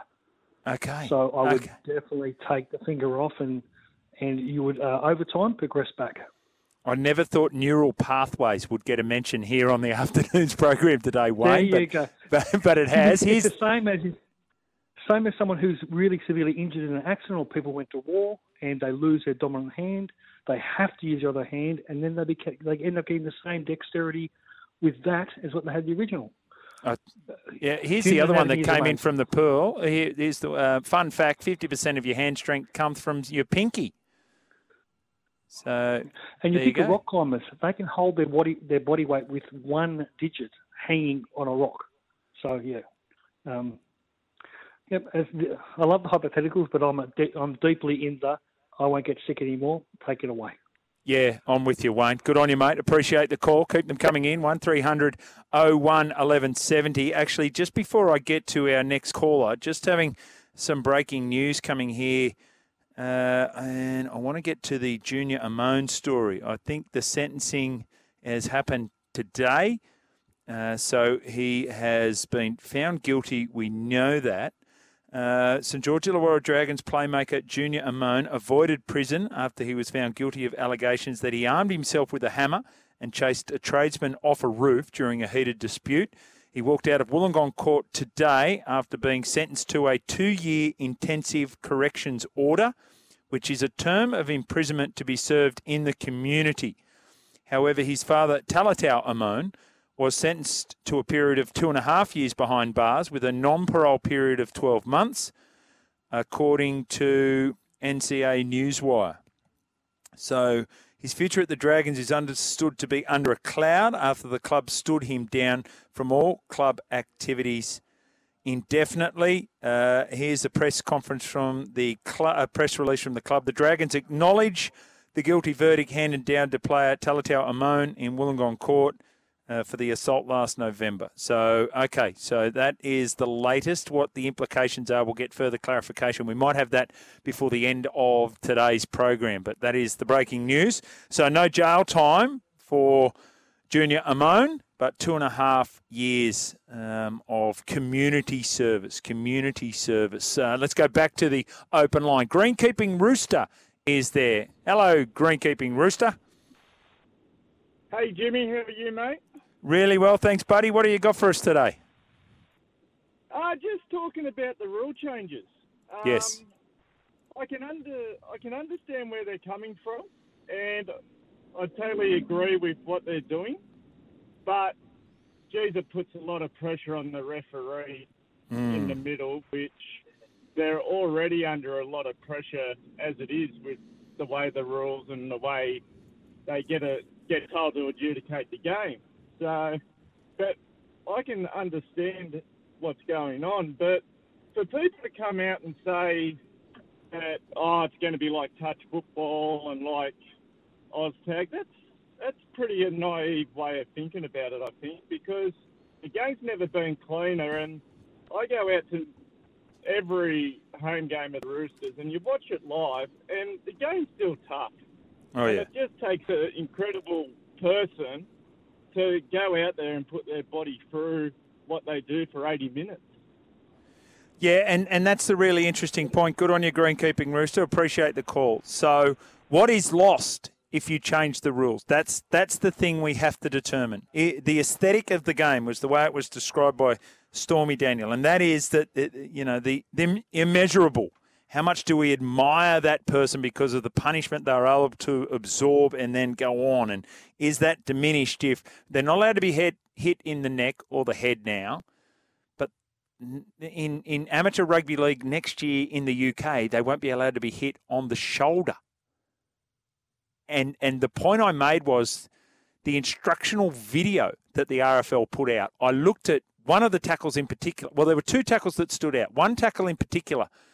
And it was uh, in the Women's Rugby League, and there was a girl, a woman hitting another one, and it hit around the arms, and then the arms went up, and it looked like it was above the shoulder, and that was deemed an illegal tackle. There was a legal tackle in a men's game where three players all went low on a player, all from different directions. You know how that can happen within the course of the game, and they all swung around, and I'm like, okay, surely we've got head clashes coming out of this one because they all went low, three defenders on the one player.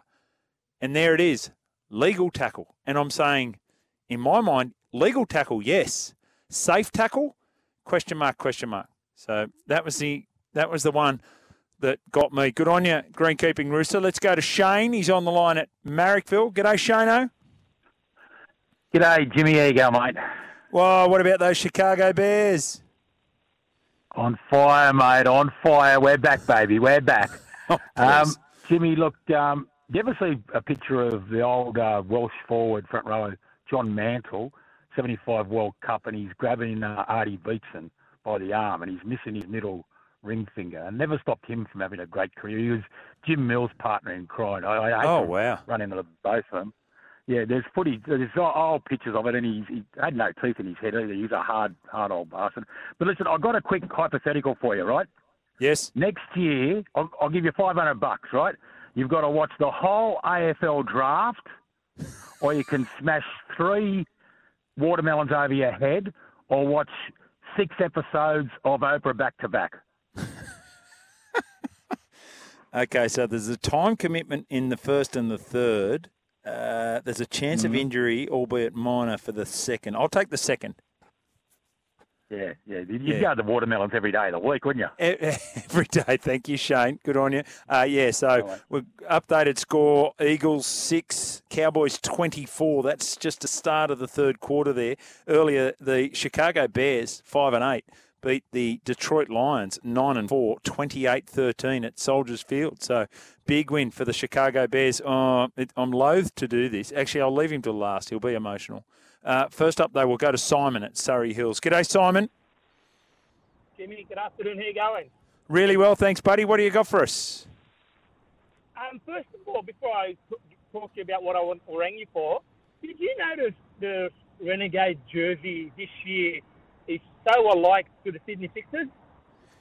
Yes, that was noted on Friday when we called that game, the Sixers v the Renegades. Very, very similar indeed, especially with the black pants, right? They all had the black pants and the, the striping yeah. down there. Because I tried to, I watched it yesterday, the um, Renegades and Scorchers when it before it finished, and when I turned it on, I thought it was the Sixers and Scorchers plan. I thought it might have been rained out in Geelong, but then I realised, hang on, that's the Renegades again. So their, their jersey's way, way too similar.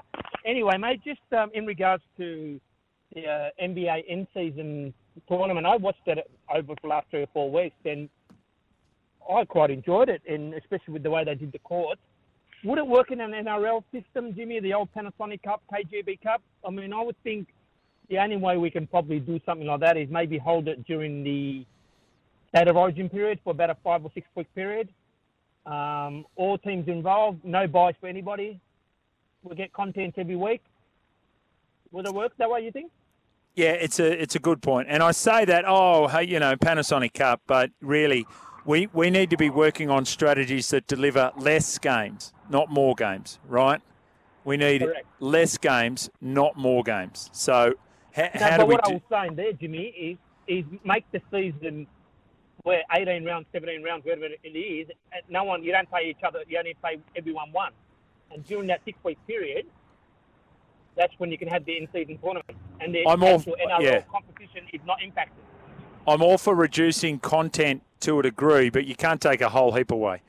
Okay, so you need to be careful yeah. on that. Good on you, Simon. Thank you for that. But it's a good point. It's a good point. Um, uh, all right, let's go to our next caller. We've got Michael on the line at Marrickville. Uh, we'll get him there, Chrissy. Hello, Michael. Yes.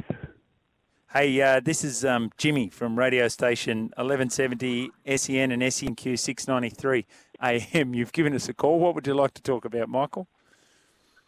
Mate, just the Premier League, mate. What do you think? It's pretty exciting this year, don't you think, Jimmy, baby? Oh, hang on a minute. Hang on and a minute. I'm, I'm where, having... where are you angling for this? No, no, you know me, mate. I'm a Liverpool tragic. No, I just mm. think it's been a great season. No, Jimmy, I'm under the weather, mate. That's why I'm sounding a bit funny, a bit short of breath. But um, I just think it's been an exciting season, mate. All the low clubs can beat the big clubs. Um, I just think it's great, you know, mate. I, I know you're a Man United supporter. I'm oh, not having a go at you. Yeah. No, no, I'm not there, mate, honest. And, I, mate, I want to give a big plug to the Sydney Kings. I travelled down... on um, Friday with them from Cairns, and they were just very courteous, very polite guys to everyone, mate. You should have seen them. They helped a few elderly on there. I just thought it was a really good thing to see. Jimmy, okay, who was who was you, who, yeah. no no no that's all good, Michael. So Liverpool go back top of the league. Um, Arsenal now second. Villa, what a story that is, in third spot. Mate, Man City blind. with all their millions in fourth spot. Tottenham with Ange in fifth, and Man, Udi- uh, Man United might have a new manager shortly in sixth spot. Yeah, mate. Did you see your your captain Bruno Fernandes? He. He got the most stupidest yellow card. He wanted a back chat when he, there was no need to back chat. And now the big talk is that he did it purposely so he wouldn't he wouldn't face Liverpool on the weekend. Just your best player's gone for the weekend, which I think is, mate, he's got to be demoted, which is everyone's talk from your ex-players, like the Roy Keane and the Gary The Neville, Neville. brothers. Yeah, the just, Neville um, brothers, yeah. Yeah, uh, just... um. Yeah, it's fair to see, mate. Such a great club, not doing too well, you know. Okay, Jimmy can boy, we, can, hang on, hang on, Michael, mate, Michael, like boy, Michael Boy, yeah. Michael Boy, go yeah. back. Who are the who are the well-behaved Sydney Kings? Who do you want to give a rap to? No, the whole lot of them, mate. They the were absolute lot? gentlemen. There was the whole lot, the whole team. Everyone okay. that travelled down from Cairns on the Qantas flight, mate. They were. Mate, they stopped. They let the elderly walk in first. They were just very polite, man. It was just really nice to see it. Young bunch of blokes doing their thing for the community. If that's, you know, respecting the elders, it was nice to see, mate. There was quite a few elderly coming down on our flight, and um, it was just nice to watch, man. I was watching in admiration, if that makes sense. It certainly does. Hey, Michael, uh, whatever's yeah. ailing you yeah, at the mate. moment, if you could lose your left uh, middle finger, yeah. would would you give it up? What do I gain? Oh, for my mate, you... I'm on the road to recovery from prostate cancer, mate. So um, oh. I, I think I think I lost more than a middle finger, but um, but I'm on the I'm on the right track.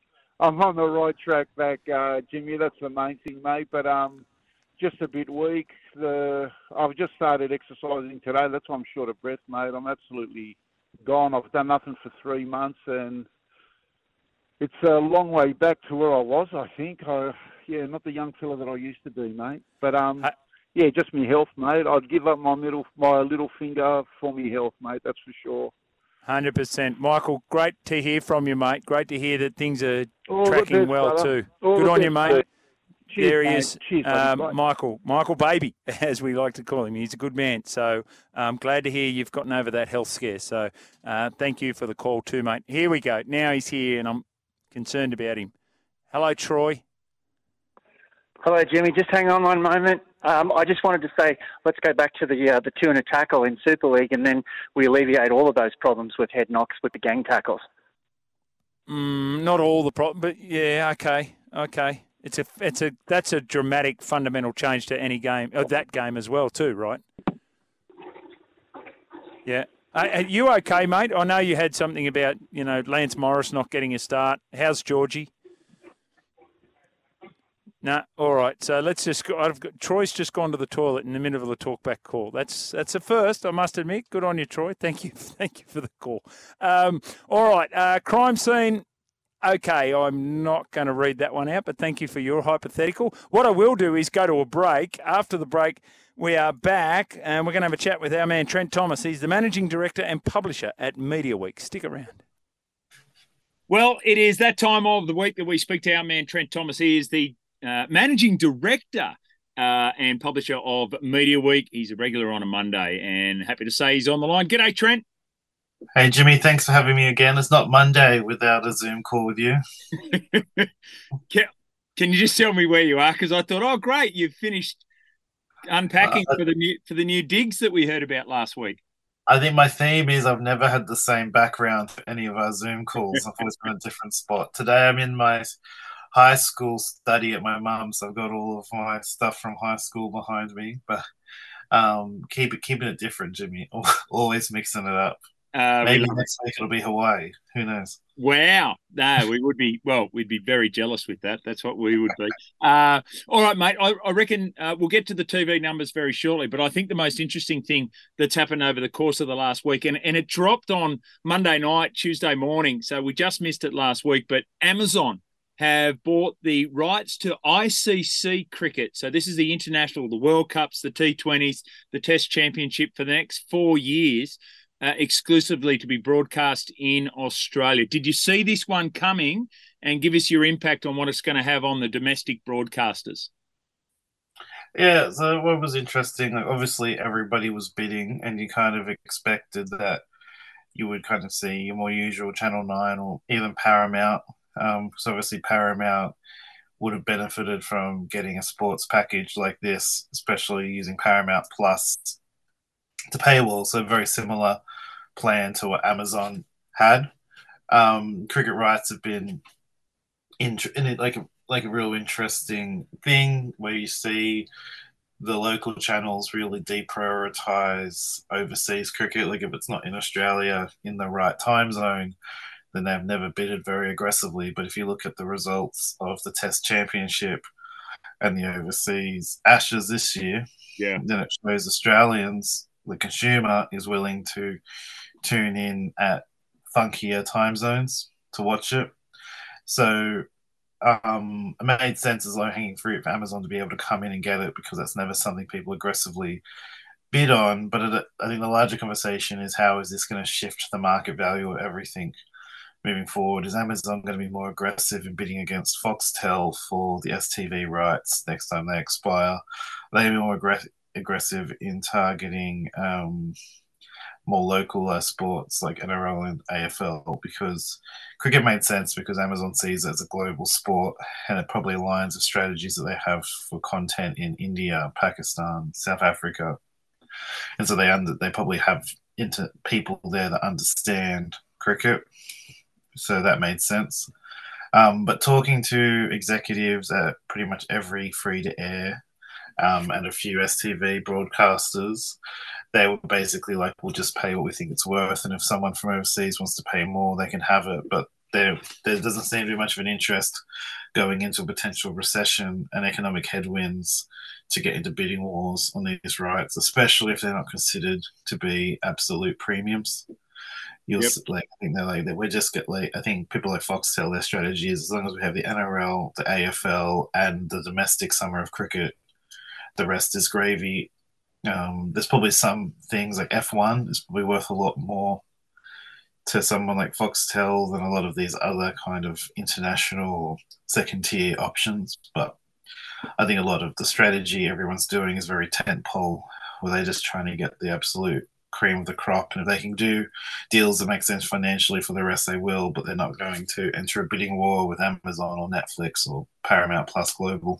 Yeah, and it's really interesting you talk about that as a global strategy with cricket, because they're a global sport, but this is a very local market too, so um, making sure you're aware of that. We did the numbers last week, we were talking about it. There's eighty-two percent penetration of Amazon Prime into U S households. It's twenty-two percent in Australia, so there's that they would see that as a massive opportunity. And and you're right, those those more domestic sports like your N R L and your A F L are going to be the ones that are going to be really interesting yeah. to see what these behemoths do later. Well, their domestic model um, makes a lot of sense. I just need people to try it, because if you use Amazon to shop, it makes no sense not to have Amazon Prime Video. Like, you basically get it for free if you shop enough.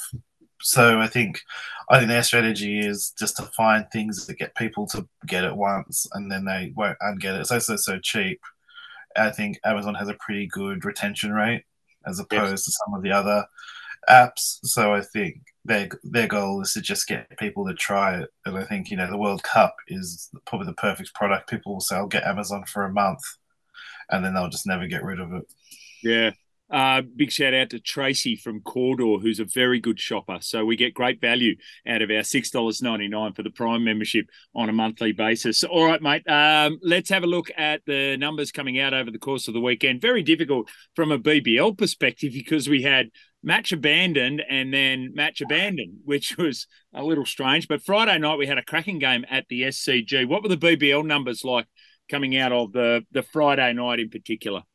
Yeah, they were they were solid. Like, you can't really like complain when you look at um like I said, it's hard to make like real heads and tails of it all at the moment because of the washed out ones, and there's only a few um, games to actually look at. But if you look at like Thursday, you had three hundred eighteen thousand on seven. Like, I'd be really happy with that. Yep. And then another one hundred thousand on um, Foxtel. So that's like a total of four twenty-eight before, as I say every week, you factor in regional, B VOD, K O. Um, so, and I think even on Sunday they did, you know, one hundred eighty-two thousand on seven and eighty-five thousand on Fox. And for Sunday, that, you know, that's not bad at this time of the year. The B B L's never been a um, high volume, and there's never been a quality play by seven. It's always been a quantity play of filling out the summer schedule with something that's going to bring in a decent number every night. It's never going to be uh, a million people tuned in to watch the B B L. It's a niche product. It's made more for people that are casual sports watchers that want to watch sport, and made for more rusted on cricket fans. There's not the same crossover to it as if you had um, rugby league or A F L. Rugby league, A F L probably struggle with some of the time slots they give B B L anyways, like Tuesday yeah. nights.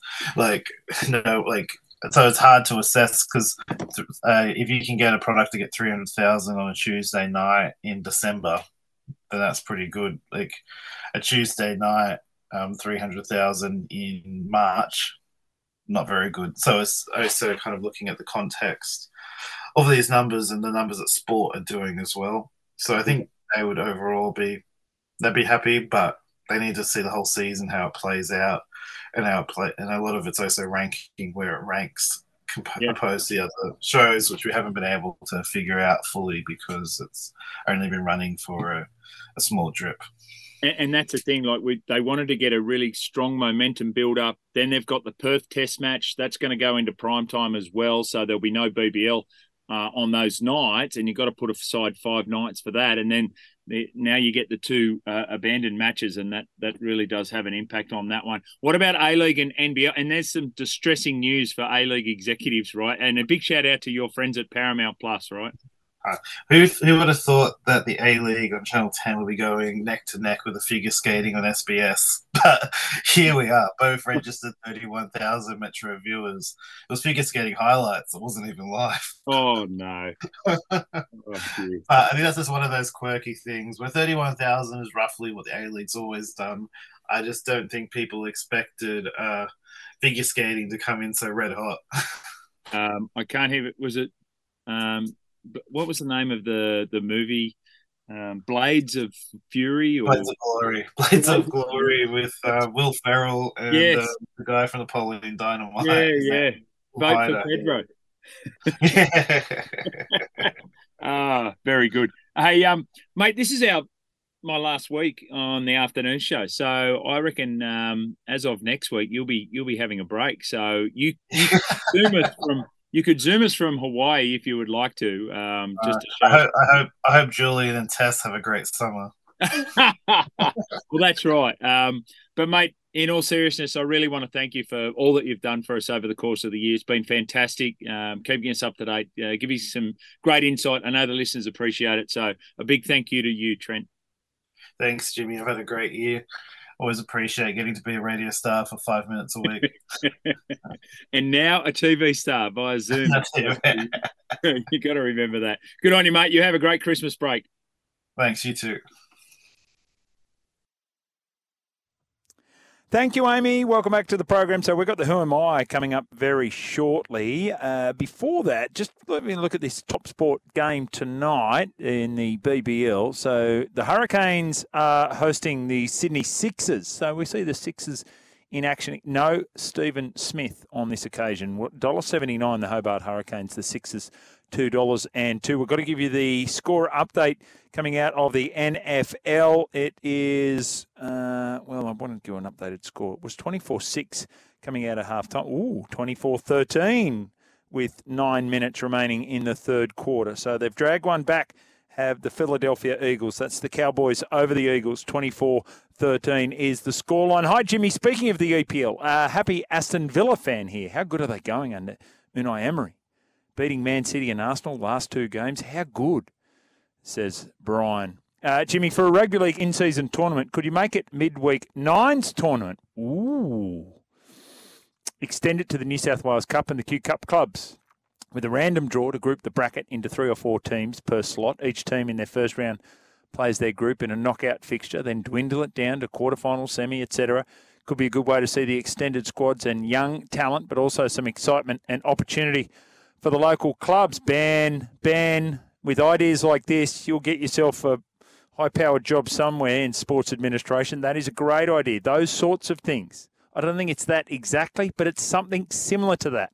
It might look or smell similar to that. What about if defend? This is a new one from Ash. What about if defending teams are rewarded with only having to retreat five metres instead of ten metres for a one-on-one legs tackle? Ash, isn't it funny? Because I knew that someone here, who, and there was always, why don't we get those people who do beautiful tackles around the ankles like they did in the old days? And you're like, that's because that was the old days. And now you're looking at it and go, the lower tackler, with these new rules, those people who are more inclined to tackle lower will be rewarded. So if, if, if those changes come in. With young Junior Amon, would playing for the Dragons be considered a community service? Do you know? It's a little bit harsh, but fair, um, I would thought. Uh, from Tony, here's an idea to reduce concussion. What about segregating competitions by weight divisions? By tackling those of the same weight, players avoid the damage that comes with massive collisions by one hundred kilogram plus behemoths. T- Tony, you mean at the amateur level and the junior level. Um, mm. At the school level, as in the underage level, to a degree, yes. But I don't think it's.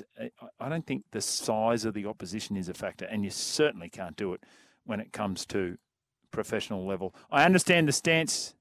Who else would like? Who would be the lightest player in the N R L? Right now, who's the lightest player? Yeah, Jaden Campbell. Jaden Campbell would go close, right? So who? What comp does he play in? Just everyone else about your weight. It's Jaden Campbell playing against who? Jacob Little. Um, I don't know. Uh, I, Ryan Pappenhausen. I reckon Paps would be one of the lightest. I understand the stance to make the game safer, but it seems the more we try to adjust the rules, the more common sense becomes grey. Says Adam on the Goldie. Yeah, there's a, it's a little bit like that, Adam. Uh, good on you, mate. All right, all right. Without further ado. Chrissy? Who do you think it is? It's now time to play Who Am I? It certainly is. So what is what is the prize today, Coach Kate? The suspense, the suspense. Yeah, Jimmy, we're playing for the Signet Power Bank today. Wow, which is a great result. So valued at forty-four ninety-five. Just on that, mm. uh, any chance Signet Power Bank, and we've given away, I think it's just short of a thousand over the course of the last three years. No proof. No proof. No proof. But, uh, yeah. Mate, any chance we can get one in this office? I had to borrow two buck chucks today. Did it work? It worked a treat. Mm. The Signet Boost Power Bank, you just plug it in to the computer and away you go. It works a treat. But no one else had one. How is it that we can give them away? I want one. Are you listening, S E N? No, I'm, I'm, no, I'm talking to you. You're oh. the one that hands out the prizes. Right. I want one, please. Okay. Is there a conflict of interest? No. You haven't won any. You haven't won the Who Am I? All right. Okay, here we go. Yeah. Go on this this way. Is the hardest one yet. All right, here we go, Jimmy, for your chance. Okay, so see, we... when you say this is the hardest one yet, yeah, you set is. an expectation. No, I do. Okay. Well, I think it is anyway. All so right. We're going back in time for this one. We're winding back the clock significantly. I, unlike you, yeah. like, you know, who, who doesn't look at any cricket beyond, say, two thousand twelve. Okay. Other people do actually have an interest and indeed a knowledge mm. of the history of okay. lots of different sports. All right, here we go. All right. First clue. Yes. Born in Sydney. Oh, yeah. Compe- I, I think I know it. Oh, you, you got no idea. Here we go. Clue number two. Competed in the nineteen fifty-two, nineteen fifty-six and nineteen sixty Olympics in boxing. That's the second clue. Mm. In the nineteen sixty Olympics, mm. he lost to Muhammad Ali in the semi-finals. Ooh. Tell me who you think that one is.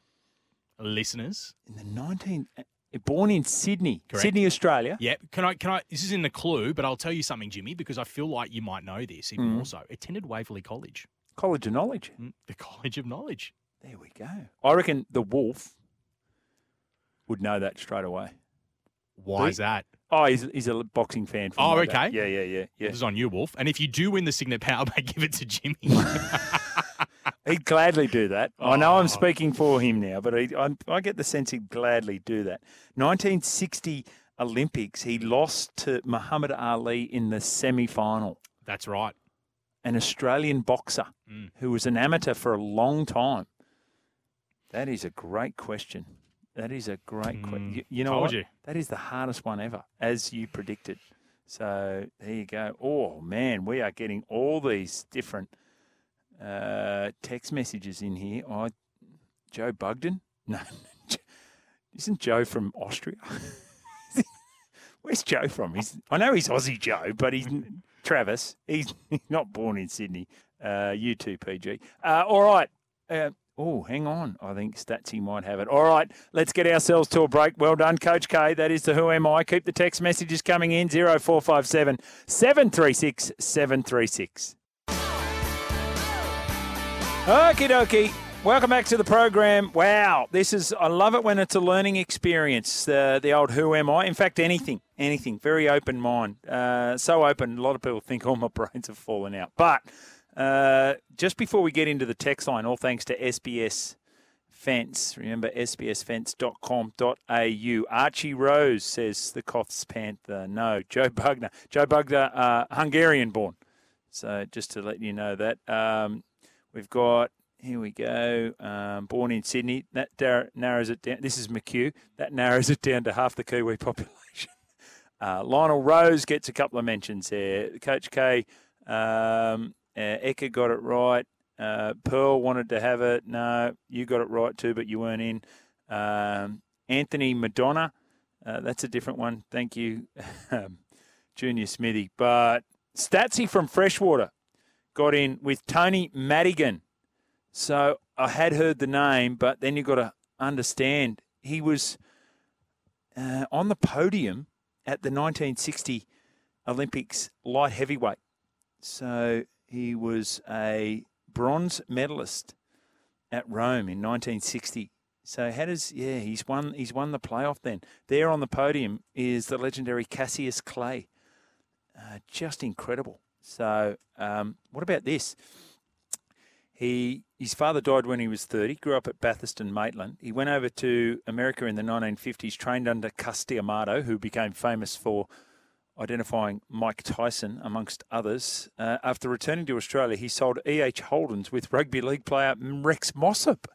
So that's where Statsy from Freshwater comes in, so on the northern beaches there. So, and he also says he never fought as a pro. There was a guy who was a known standover man who tried picking Madigan at the Newport Arms and got reminded very quickly to not pick a boxer, even a pretty boy, in a street fight. Yes, he was a male model from all reports. So that is amazing. That is amazing. So good one, Coach K. Uh, and well done to you, Statsy from Freshwater. You have you have won it. Uh, Rooster Muzz, after hearing those T V ratings that rank the live A-League alongside replays of some obscure ice skating on S B S, can someone please check on Simon Hill's welfare? That's a good point, Rooster Muzz. Yes, he'll be he'll be upset about that. Wait for age wouldn't work in league, Jimmy. It would kill the game in country as we struggle to find numbers as it is. The A-Town Rabbit and the A-Town in Armidale. So the Armidale Rabbit. So, but would that change things, do you think, A-Town Rabbit? If if the little kiddies weren't going to be, um, you know, punished, for want of a better term, make it tough against the bigger kiddies? I don't know. I don't know. Uh, yes, Jimmy, there is really no excuse for not adequately covering the pitch, resulting in last night's B B L abandonment. As you said, purchasing elaborate pitch covers would be money well spent, given the millions of dollars invested and at stake in the B B L. Because the match was abandoned, we missed out on seeing Quinton de Kock, a superstar at the World Cup, in action. He flew all the way from South Africa for the match and has already flown back, I think. What an amateurish farce. Says nine two one. He hasn't, has he? That's that's ridiculous if he has. Um, yeah, that was Troy, who had a strange phone call earlier, but crestfallen and disconsolate with you enunciating the wild things omission from the test in Perth. Yeah, I know. I knew you'd be upset. Uh, so upset your call didn't make sense at all. Uh, Jimmy, I agree all day long. Thanks, Rooster Cam. Rooster Cam's going to lose the middle digit of his left hand just so he could stay healthy for the rest of his life. Congratulations to my Sheffield Wednesday team winning back-to-back games in the English Championship division to get off the bottom. That's from Lee up there in Brisbane. Good on you, Lee. I think Lee won something the other day. He'd never won anything. So uh, well done to you on that one. In regards to losing the left-hand middle finger, you don't play guitar, do you? I don't, four four four. What a good phone number, four four four. Uh, no, but I'd imagine that comes in handy, does it? Uh, is what you're telling me. So uh, thank you for that. Massive down. The finger is critical to good golf grip. Uh, so I'm going to get sick. It is. That's from Matt. Good on you, Matt. All right. That was all thanks to S B S Fence. Let's wrap it up, and then we're back to really wrap it up. Well, that is it, peeps. We are done for the afternoon. We've got the run home coming up with Joel and Fletch. Special guests Sats and Jace Matthews. Speaking of the rat, Fitzy tells me that he's missing a finger and still off scratch golf, so maybe a finger... Which finger, though? Do we know which finger Rat's missing? Probably Rat does. Uh, hey, Jimmy, when will Western Australia learn? If they want more Aussie players, they should play for New South Wales. Everyone knows it. Wink, wink. Simon Kadich coming up. No, he's not. I'm just joking on that one. Stuart McGill. No, not McGillah. Uh, uh, so a big thank you to everyone who's been a part of the program today. The Signet Boost Power Bank, that goes to Statsy from Freshwater. I reckon he's won it before. Statsy, any chance? Ah, oh, forget about it. one hundred dollars cash, all thanks to Top Sport. That goes to Michael, uh, recovering from a bit of an illness. So, Michael, we're going to hand, hand it your way, mate. Uh, all the very best. Good to hear from you again. Tomorrow, Jaleesa Apps, Daniel Garb will be on the program. We'll be on from midday. Uh, no, Chris up there on the Gold Coast. So, thank you, Chrissy, today. Coach K will be in attendance, though, and that is always a good thing. In the meantime, though, good afternoon, good evening, and good night.